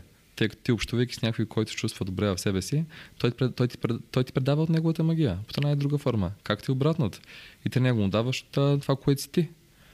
И затова е висшата форма на, това е една висша форма на общуване. Затова за мен да имам качествени отношения е то приоритета, здравето, както казах, а от друга страна да бъда професионалист в това, което правя. Започвайки през брокерско-менеджерската дейност а, с клиенти, с които работя, как а, моят продукт да бъде най-добрия за тях. Най-добрия. Не да, бъда на, не да бъда просто един от всички. Как работата, която върша, да я върша по възможно най-добрия начин, така че да създавам име, статукво и модел, който да бъде полезен за хората. Във времето назад брокерството ми даваше нали, точно това усещане и в него намирах най-голям смисъл. От днес, тук и сега, за мен вече най-важното нещо е да уча хората, с които работя, на които аз съм менеджер, как те самите да променят своя живот. Тук не говоря само единствено на база информацията, която е свързана с недвижимите имоти. Всеки един човек си има книга, която ще а, тракваме. А ти си малко като ментор, не само в недвижимите ами... имоти, ами като цяло личностно развитие. Ми, може така да се каже, но за мен една тема, която е много актуална е самото лидерство. Така че лидерството е част от а, моята ценностна система. Нали, твой въпрос беше да нали, какви са моите ценности. Лидерството. Да, каква е твоята идентичност, да, но те ценностите да. сформират идентичността. Те сформират. Така че лидерството е нещо, което аз не смятам, че ти просто го имаш или не. А това е нещо, което то се формира на база, на база учене, информация, на база анализиране на себе си, връзките с хората, на база това да опознаеш много по-добре как една информация работи за определен тип човек, когато тракнеш неговите слаби страни, почваш да ги подхранваш, почваш да, да помагаш да те да се подобряват, вече да не са толкова слаби, да се издигат. Така че а, със сигурност а, а, да имаш отговорността да работиш с някой и той да е доверил а, потенциала си на теб. Това е една огромна отговорност, която изисква, а, която изисква всичко от теб, което можеш да дадеш. Така да бъдеш най-доброто за тези хора. И за мен да, да мога да, да съм част от техния живот и на база моята опитност да, да филтрирам това, което работи и което не работи и тези хора, идвайки а, без нищо, защото повечето от тях, не, не точно всеки, не всеки, ясно, че си има своите нали, умения, но малко нали, просто го казвам, нали, нека не звучи, ням, нямат нищо, но масово идват хора с доходи между 1500-2000 лева или хора от малки населени места, които имат възможността в рамките на една година да почват да изкарват пет цифрени суми, да са щастливи, да са доволни, да са постоянни, да са дисциплинирани, да общуват с успешни хора, да минат през трудностите и ти да не, да не ги пазиш тези трудности. Тъй като за мен също а, моята идеология, че аз, моята роля не е да ги пазя трудности, а да ги просто да ги науча как да бъдат а, по-силни в а, справянето с тези трудности. И това е нещо, което е много ценно. Да мога. Но това изгражда самочувствие. Това, за което си говорихме доста Това е- време в първата да, половина на разговора. Да, това изгражда самочувствие, да мога да давам почет на хората, които мен са ме учили и да се научавам, тъй като и аз също в себе си в годините назад съм разглеждал и все още естествено има една част нали, на една форма на егоизъм, която мисля, че всеки е имал, но говорим в момента за мен. А, така че а, максимално да обработя тази черта от себе си, така че да постигам аз неща, докато другите ги постигат. А не винаги аз да бъда на първо място и само да бъде значение само аз какво правя. Тъй като изките и брокерството до голяма степен те са ме били направили индивидуалист. А да, от индивидуалист да станеш тимплеер не е толкова лесно, колкото изглежда. Аз се уча на това нещо. Тоест не ми е било от вродените качества. Нали, по-рано говорихме, че всеки има а, неща, които му случват с лекота и други, за които ти трябва да положиш повече усилия. В моя случай, при няколко години дойде нали, осъзнаването, че това нещо не ми е било чак толкова вродено или някакъв талант а, да съм тимплеер, тъй като нещата, които са правил, те са били и се въртяли а, върху самата индивидуалност. И аз до ден днешен нали, работя, ще работя а, живи здрави до края на живота ми, в това да ставам по-добър лидер и да се грижа повече за хората, тъй като удовлетворението от това да видиш как ти а, пишеш история, която не е свързана само с твоя успех, е едно уникално чувство. И то няма условност, тъй като ние хората слагаме много условности. Аз ще бъда щастлив, ако направя първо, второ, трето, четвърто, пето, ако имам първо, второ, трето, четвърто, пето. Това са условности, има много условности. Обаче на един човек, ако помогнеш, ти вече имаш отпечатък върху неговия живот. И по този начин ти граждаш и твоето легаси. Да, има част, която е свързана с егото и с егоизма. Окей, никой не, нали, всеки, който казва, че помага на другите само единствено заради тях, според мен е, не е така. И аз не мисля, че има толкова алтруистичен човек. В смисъл, винаги най-малко ти става удоволствие да направиш добре, нещо хубаво за някой друг, така че пак има някаква егоистична подбуда. Ам, исках да питам по друг начин, това, което искам да разбера. Как изглежда перфектният ден за тебе след 5 години? Защото сега ден на брокера какъв е? Той не е лесен. Имаш Да. да. много срещи, гърми ти телефона, звън ти, разреши купувачи, разреши проблеми, адвокати, договори. В смисъл, това е много напрежение. Какъв е твой перфектен Да. ден след 5 години от днешната дата? Да. Дай ми възможността ти отговоря на въпроса след една минутка или с две минути. Разбира се. А, тъй като от предходните въпроси има друго важно нещо и това е а, да бъда съпруг и да бъда човек, който да изгражда семейство. И това нещо не го, не го слагам на трето или четвърто място и не ги рамкирам като едното е по-важно от другото. Mm-hmm. Това да бъда добър съпруг, а, да бъда верен на моята съпруга, да може да се стремя да имаме проактивна връзка, в която да а, да има огромно изобилие в нея, след това да създадем нали, вече и семейство, а, да се грижа за семейството ми, което е в момента. И това е ценност, а, която е част от моята идентичност. Така че семейството, но, то, но то е свързано с взаимоотношения, това, което казах по-рано. То си, то си е част от самите взаимоотношения. От друга гледна точка, вече да бъда инвеститор и човек, който нали, да създава системи, също нещо, което ми е много важно а и което извън брокер, тъй като нали, брокерската дейност, тя е много изискваща, ти го каза. Но вече е малко по-сложна системата, тъй като освен брокерската дейност има и доста други бизнеси, не доста други бизнеси, но има няколко други неща, които се разширяват, а, като вече инвестициите а, са много голяма част от ежедневието. И те също те вкарат в един друг, друг сет от умения, трябва да имаш така, че да работиш с други хора в система. Там вече свързани десетки и стотици хора, които са свързани по нещата, които правим, в които пак по една или друга форма ти имаш допир до тях и да работи самата система, трябва да се разширяват. А как изглежда перфектният ми ден след 5 години? Хм, интересен въпрос. Аз това ми- обичам го задавам. Да, да. Перфектният ми ден след 5 години а, първо да имам постоянство и дисциплината, да ставам рано, тъй като добрия ден започва от сутринта. Сутринта за мен е свещено време.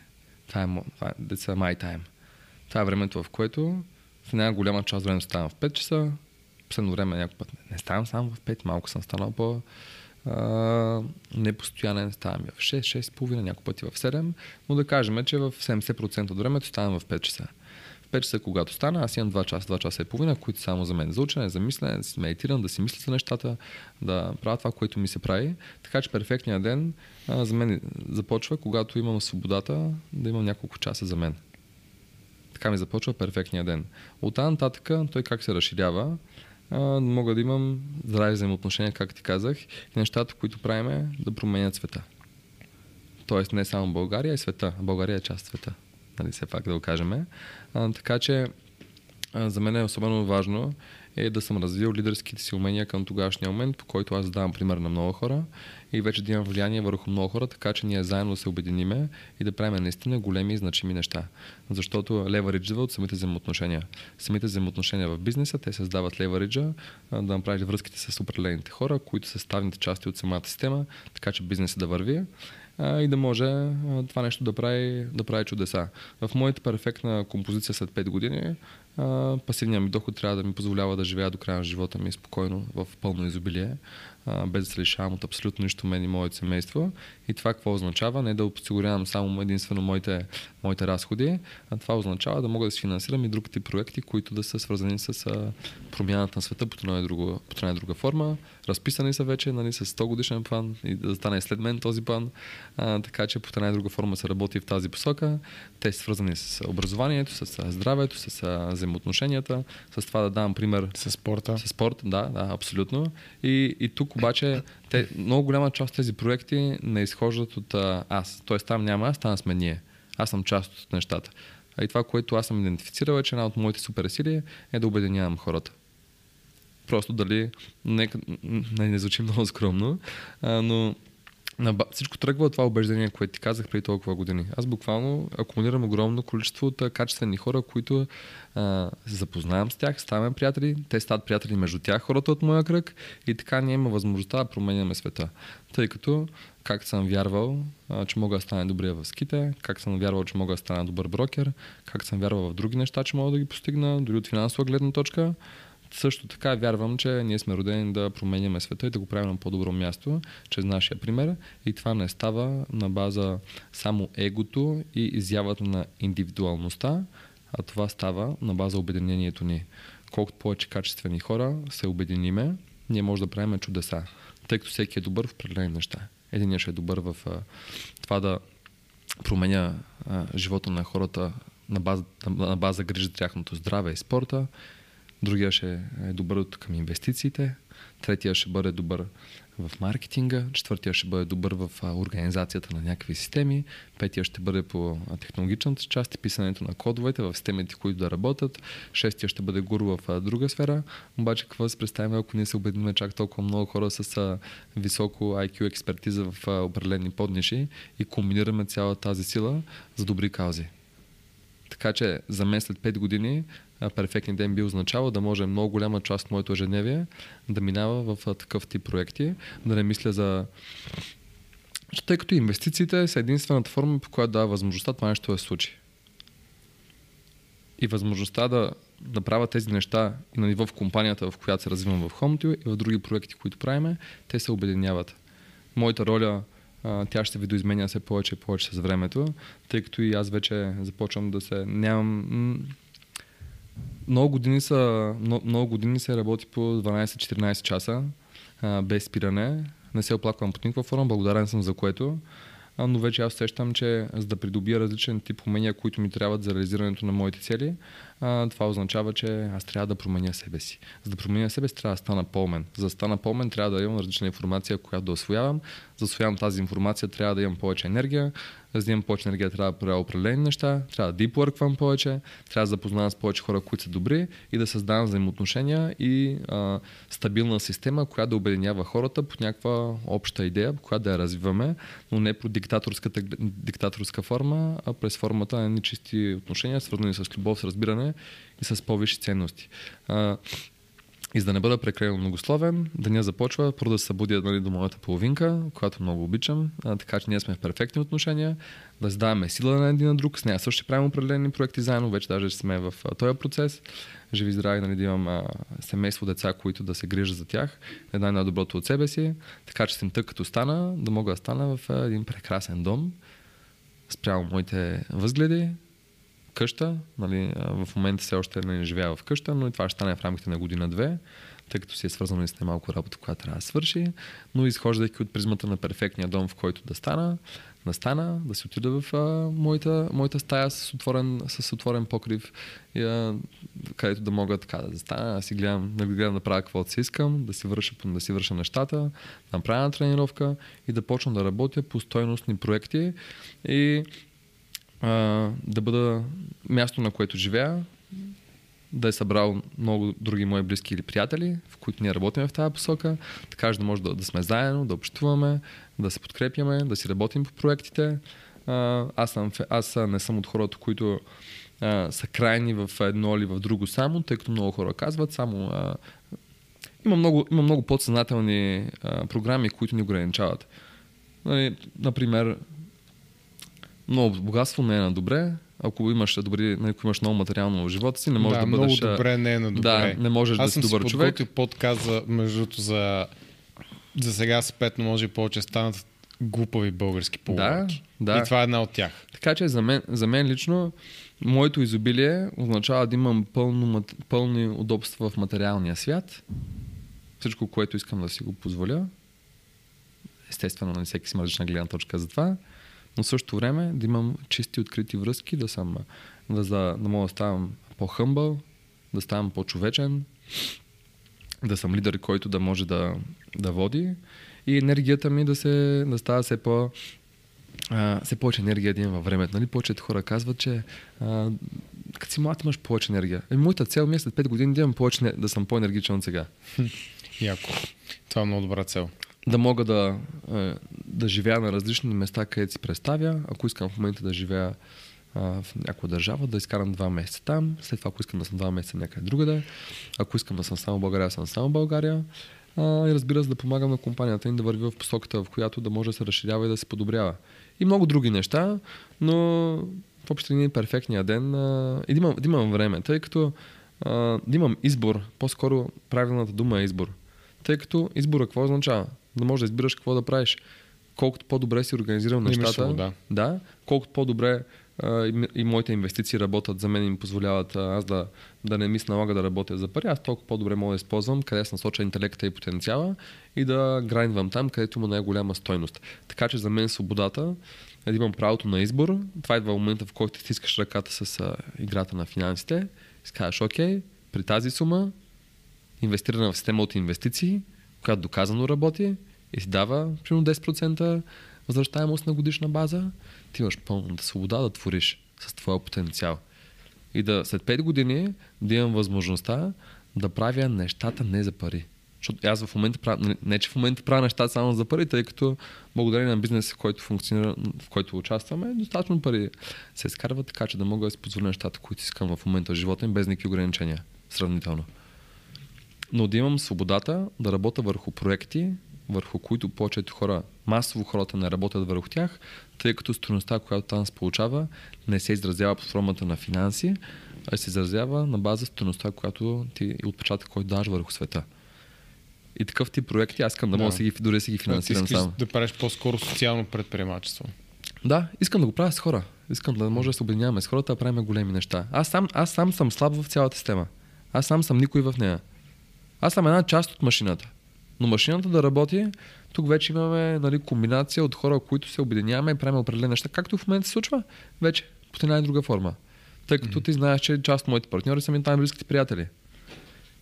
Масово инвестициите в недвижимите имоти ги правиме с Румен и с а, мой друг много близък брат Ванката, който пък аз съм окум на него и неговия брат а, Влади а, други бизнес начинания си имаме с някои други наши близки приятели, така че това са хора, с които аз вече имам пълно доверие на тях. Да, и сме сработени. Ми сработени си, защото м- нали, то пак е една такава подсъзнателна програма, която е направилна, която работи в обществото. С близки хора не можеш да правиш бизнес. Съгласен съм, че с голям процент от хората, които сте близки, не можеш да правиш бизнес, обаче ако нацелиш точната съставка и правиш определени проекти с хора, с които си близък и си имате безпрекословно доверие, то тогава става магията. Тогава се прави най-добрия бизнес. Тогава се прави най-добрия бизнес. Не просто се прави бизнес, се прави най-добрия бизнес. Да. И аз с хората, с които работя, затова с някои от тях си имаме по различни начинания, по които работиме, тъй като един път, в който сме се доказали един пред друг, а, след това ние просто местим, местим yes, фокуса. Back again. Ето го и стан. Появи го с едно штракване на пръстите.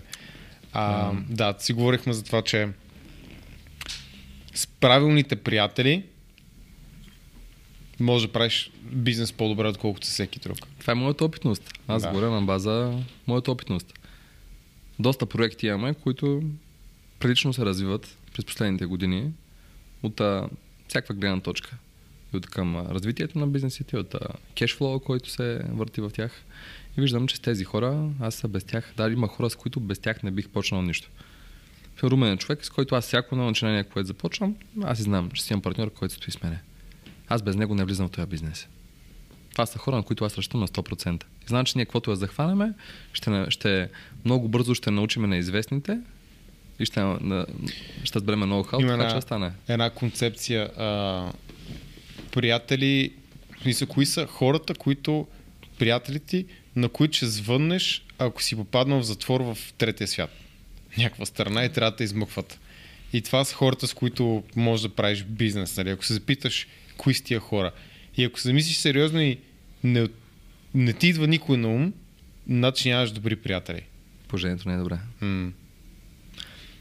При аз искам хора като вас с там, ако съм попаднал там. В смисъл, А може още да не си заслужил такива приятели, Да. защото трябва да ги заслужиш. така е. Със сигурност да искам някой, който ще каже, е, ми Никола, съжалявам, много е далече, там има комари. Да. Интересно е, да но въпросът ти беше много интересен, нали, за след 5 години. М. Така че доста неща има, но те пак се оповават на самите ценности, това, което вярваш. Здраве взаимоотношения, да правиш цен... неща, които са стойностни. Да, и по това, което виждам, твоята цел след 5 години е вече да работиш върху неща, които ще продължат да работят дори след като тебе те няма. Които ще остават вече някакъв по-голям отпечатък. Аз дори цялостната ми идея относно инвестирането, тъй като а, аз не съм някакъв финансов експерт, но обаче говорили сме, че имаме добри резултати от към инвестициите. Минайки през real estate, и то през real estate през 4-5 различни директори и локации, на които се инвестира, минайки през криптоакции, други, транс- транспортния, транспортния бизнес също имаме участие, дейта анализ бизнес имаме, в които имаме участие. Е, има неща, които са интересни, които изкачат постоянно. Но за мен смисъла от тези инвестиции, освен подсигуряването на възможността ми да имам избора и в играта на парите да стиснем ръката и тя ми каже Георги, удоволствие беше за мен да може да работим заедно, да се учиш. От тук нататък ти в тази игра си свободен, имаш достатъчно кеш, не само да живееш с- живота си под изобилието, което е важно за теб, а този кеш да го използваш и за неща, които да променят света. Тъй като в момента има различни проекти, които не са свързани с а, финансово, не са свързани с пари, Монетизация. Имаш с монетизация, но подкрепяме различни каузи и хора и, и така нататък. А, така че това нещо за мен е много важно, да стигнем до момента, в който тази игра ми дава възможността да скелвам. Тъй като всеки, който си мисли, че без инвестиции може да стане финансово богат, е в заблуда. Спокойно мога да го кажа. Сега някой може да ми каже, да, бе, да, нали, да има различни концепции, които ми вади. До момента, в който ти зависим от твоя бизнес и ти, твоето време е зависимо вътре, ти си зависим. В момента, в който имаш разработена система, защото тази система не се заработва за един-два дни, това си е система, която минават години, докато ти се научиш на правилата от покера, системата, която говорихме по-рано, Мгм. как да я следваш дългосрочно, защото от а, момента, в който съм почнал да изкарам някакви пари, всичко се стаква на 100%. Аз знам един, една сума, която ми дава мен възможността да живея доволно, да нямам никакви лишения спрямо това, което ми е важно. От тази нататък всичко се стаква на 100%. И тези инвестиции, първото ниво на удовлетворение, което ми дават, да стисна ръката с финансовата игра. Но това е много нач- началото на самата игра. Какво става обаче след това? Аз създавайки система от инвестиции, която да работи в такъв замах, че 10%, 5% от нея или по-малко процента от нея да подсигуряват след това изобилен живот на семейството ми, защото на едно семейство, на децата ти, на внуците ти, не е парите, които им беше им важни, а уменията, които са ги научил. Абсолютно съм съгласен. е. Но тази система, ако може да захранва множество друго проекти, които променят света и да има структура и органи- организация като бизнес, която да може и след теб тя да функционира и да променя света стотици години, и ако това нещо го вкараш като идея и го обединиш с други хора, какво се случва? Ти, ти тогава вече правиш неща, които са, са вау. За мен това ми е интересно. Разширяването Да, на съзнанието грижиш се е тези неща. света за твоето потомство да е по-добър. Да може и след мен, да може и след мен, да може да има система, която да работи, да променя света към едно по-добро. И пак, нека да, колкото и да не звучи скромно, аз съм с на 100% вярата, че точно ние в България, точно кръга от хора, които сме и които се развиваме, ще промениме света. И го променяме. И промяната на света не става да, да като промениш 1 милиард човек. 5, 10, 50, 100, 500, 1000, без значение. Това са условности. В момента, в който ти а, информацията, която имаше полезна на някой, ти вече го променяш. Но бъдейки повече хора обединени по тази идея, за мен това е висшата форма на, на реализация на човешкия потенциал, безусловното помагане. Да, тя част от себе си. Има егоизъм, който го правиш за себе си. Да, няма Но той е бъкшиша. Но той е бъкшиша. Аз така съм го възприел. Mm. Това ми е бъкшиша. Но основата отива в други неща. И, и това нещо да се случи, а, той идва на принципа на обединението. Тъй като аз свободно говоря за моите цели и мечти. И аз не се притеснявам от това нещо. Тъй като няколко път съм се хващал как моето подсъзнание ми прави трикчета. Аз в момента идвам супер надъхан, говорят за някакви неща и му си кажеш, е, а сега толкова неща, като и говориш, то не е ли малко шит? Защото сега пък може да не станат по този начин. Или по този човек да си каже от среща, виж го той е тарикат, как така самоуверено ми говори за някакви неща. И това са ограничаващи вярвания. Моя принцип и моята система е следната. Всичко, което искам, аз го споделям гласно. Аз му давам уважение на самата идея. Аз на самата идея, цел и мечта, която имам, по този начин аз давам уважение. Аз си казвам, е, искам да те постигна. Аз съм готов на всичко. Аз ще говоря, ще, ще фърлям енергия, където да е нужно. Аз искам да това нещо да се случи. И тази идея, кой би уважила повече? Този, който я споделя или този, който го е страх да я сподели на някой, за да не се случи. Има и хора, които и по втория вариант са успяли. Аз не го отричам това нещо. Има много хора, които си пазят идеите и ги показват вече, когато са набяло. Аз не но, това, но, това, но, това, може да, но това не е моя стил. За мен ми е важно моя стил. И в моя стил, на, и в моя стил, в моя модел на живота, аз съм длъжен да, да мога да, да мечтая на едро. Да мечтая на едро и за тия мечти да говоря разпалено, с мерак, да вярвам в тях на 100% и това е възможността да стане. И затова, като казвам, че промениме света, ще го промениме. А и той самите хората държат договорене, ако се виждаше идеята си гласно. Така че това е другия, другия, другия аспект. Защото ние споменахме, първо, че правим сака, още ни питат какво стана с саката. ние, ние каквото трябваше, свършихме. Само това да. ще кажа. Не, тя някаква, не, то нещата те са, много, те са много нали, многопластови, тъй като нали, това в момента, което аз поделям, нали, той идва малко през призмата на емоцията, на енергията. Обаче, ако трябва да го разгледаме през научна гледна точка, квантовата физика или изследванията за мозъка и така нататък, те ти казват, те по много елементарен начин ти обясняват а, всичко.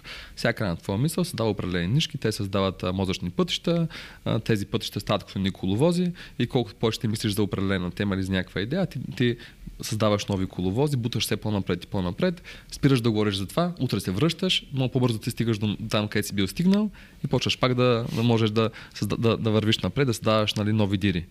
Така че за мен е толкова просто. Ако има някаква идея, върху която вярвам, колкото повече размишлявам на нея, защото едно размишление върху самата идея, то не идва само на база а, това, за да хвърлям определени а, изкази в определената посока. Сега ще питам тебе, ти какво мислиш? Ти какво мислиш? Всеки ще е своята идея. Вие ще, вие ще през структурата и моето мислене ще го надградите. Точно. Нали, тъй като в момента имам честа да бъда ваш гост и малко повече нали, приказвам аз. Обаче в бидова комуникация, за нещата, които ме интересуват, аз ще няма да говоря само аз. Даже напротив, в някои ситуации много по-ми е интересно да чуя човек какво мисли за идеята и за самата визия, тъй като по този начин ние разширяваме информацията. И вече ние, ние това какво правиме, създаваме нов коловоз, който е много по-дебел. И освен да вляза аз с него, могат и други хора да влезнат, които част от самата идея. Да. Това е супер за финал, че ние имаме среща с нашите клиенти след в бара след съвсем малко. Нетворкинг. А, така че, Жоро, къде могат да свържат с хората с теб, ако, ако имат желание да работят в Home to You или искат да се занимават с имоти или пък искат да купят или да продадат имот? Може да оставите моите контакти, Facebook, Instagram, телефонен номер. Супер. Окей. Okay. Да, много просто. Да. много straightforward. Ами добре, благодаря ти много, че ни беше гост. Ще се радвам да говорим пак, да надградим и на това и да поговорим и за пазара на движими имоти през очите на шампиона на България. А, като аз имам добра идея кога да го направим и това ще е не само, а, може би февруари до година, когато се върнеш от щатите, тъй като наградата за шампиона на Home to You е а, пътуване до най-голямото изложение на движими имоти и може да направиш и съпоставка вече от първо лице, какво правят чужбина, какъв е пазара тук, какъв е пазара там. Мисля, е много интересно и за зрителите. За мен ще бъде удоволствие. Още един път благодаря за поканата. И беше чест да разговаряме с вас. Така че с най-голямо удоволствие отново ще срещнем Перфектно. от прожекторите. Най-малкото Дискорда също ще срещам, така че Да. може да се абонирате за него. За финал, знаете, който е стигнал до тук, долу в писанието може да намерите линки към нашата менторска програма, ако искате да ви нацепим, не само тялото, но и в главата. А, базикам се, разбира се, но говорим доста за майндсет вътре, а, доста важна част и също Дискорда, където имате шанс да се свържете с много други успешни хора с сходни интереси. И хора като Георги. И хора като Георги. И хора като Стан. Така е, аз съм там постоянно. Така е. Скоро. Окей, А беше от нас до следващия епизод. чао.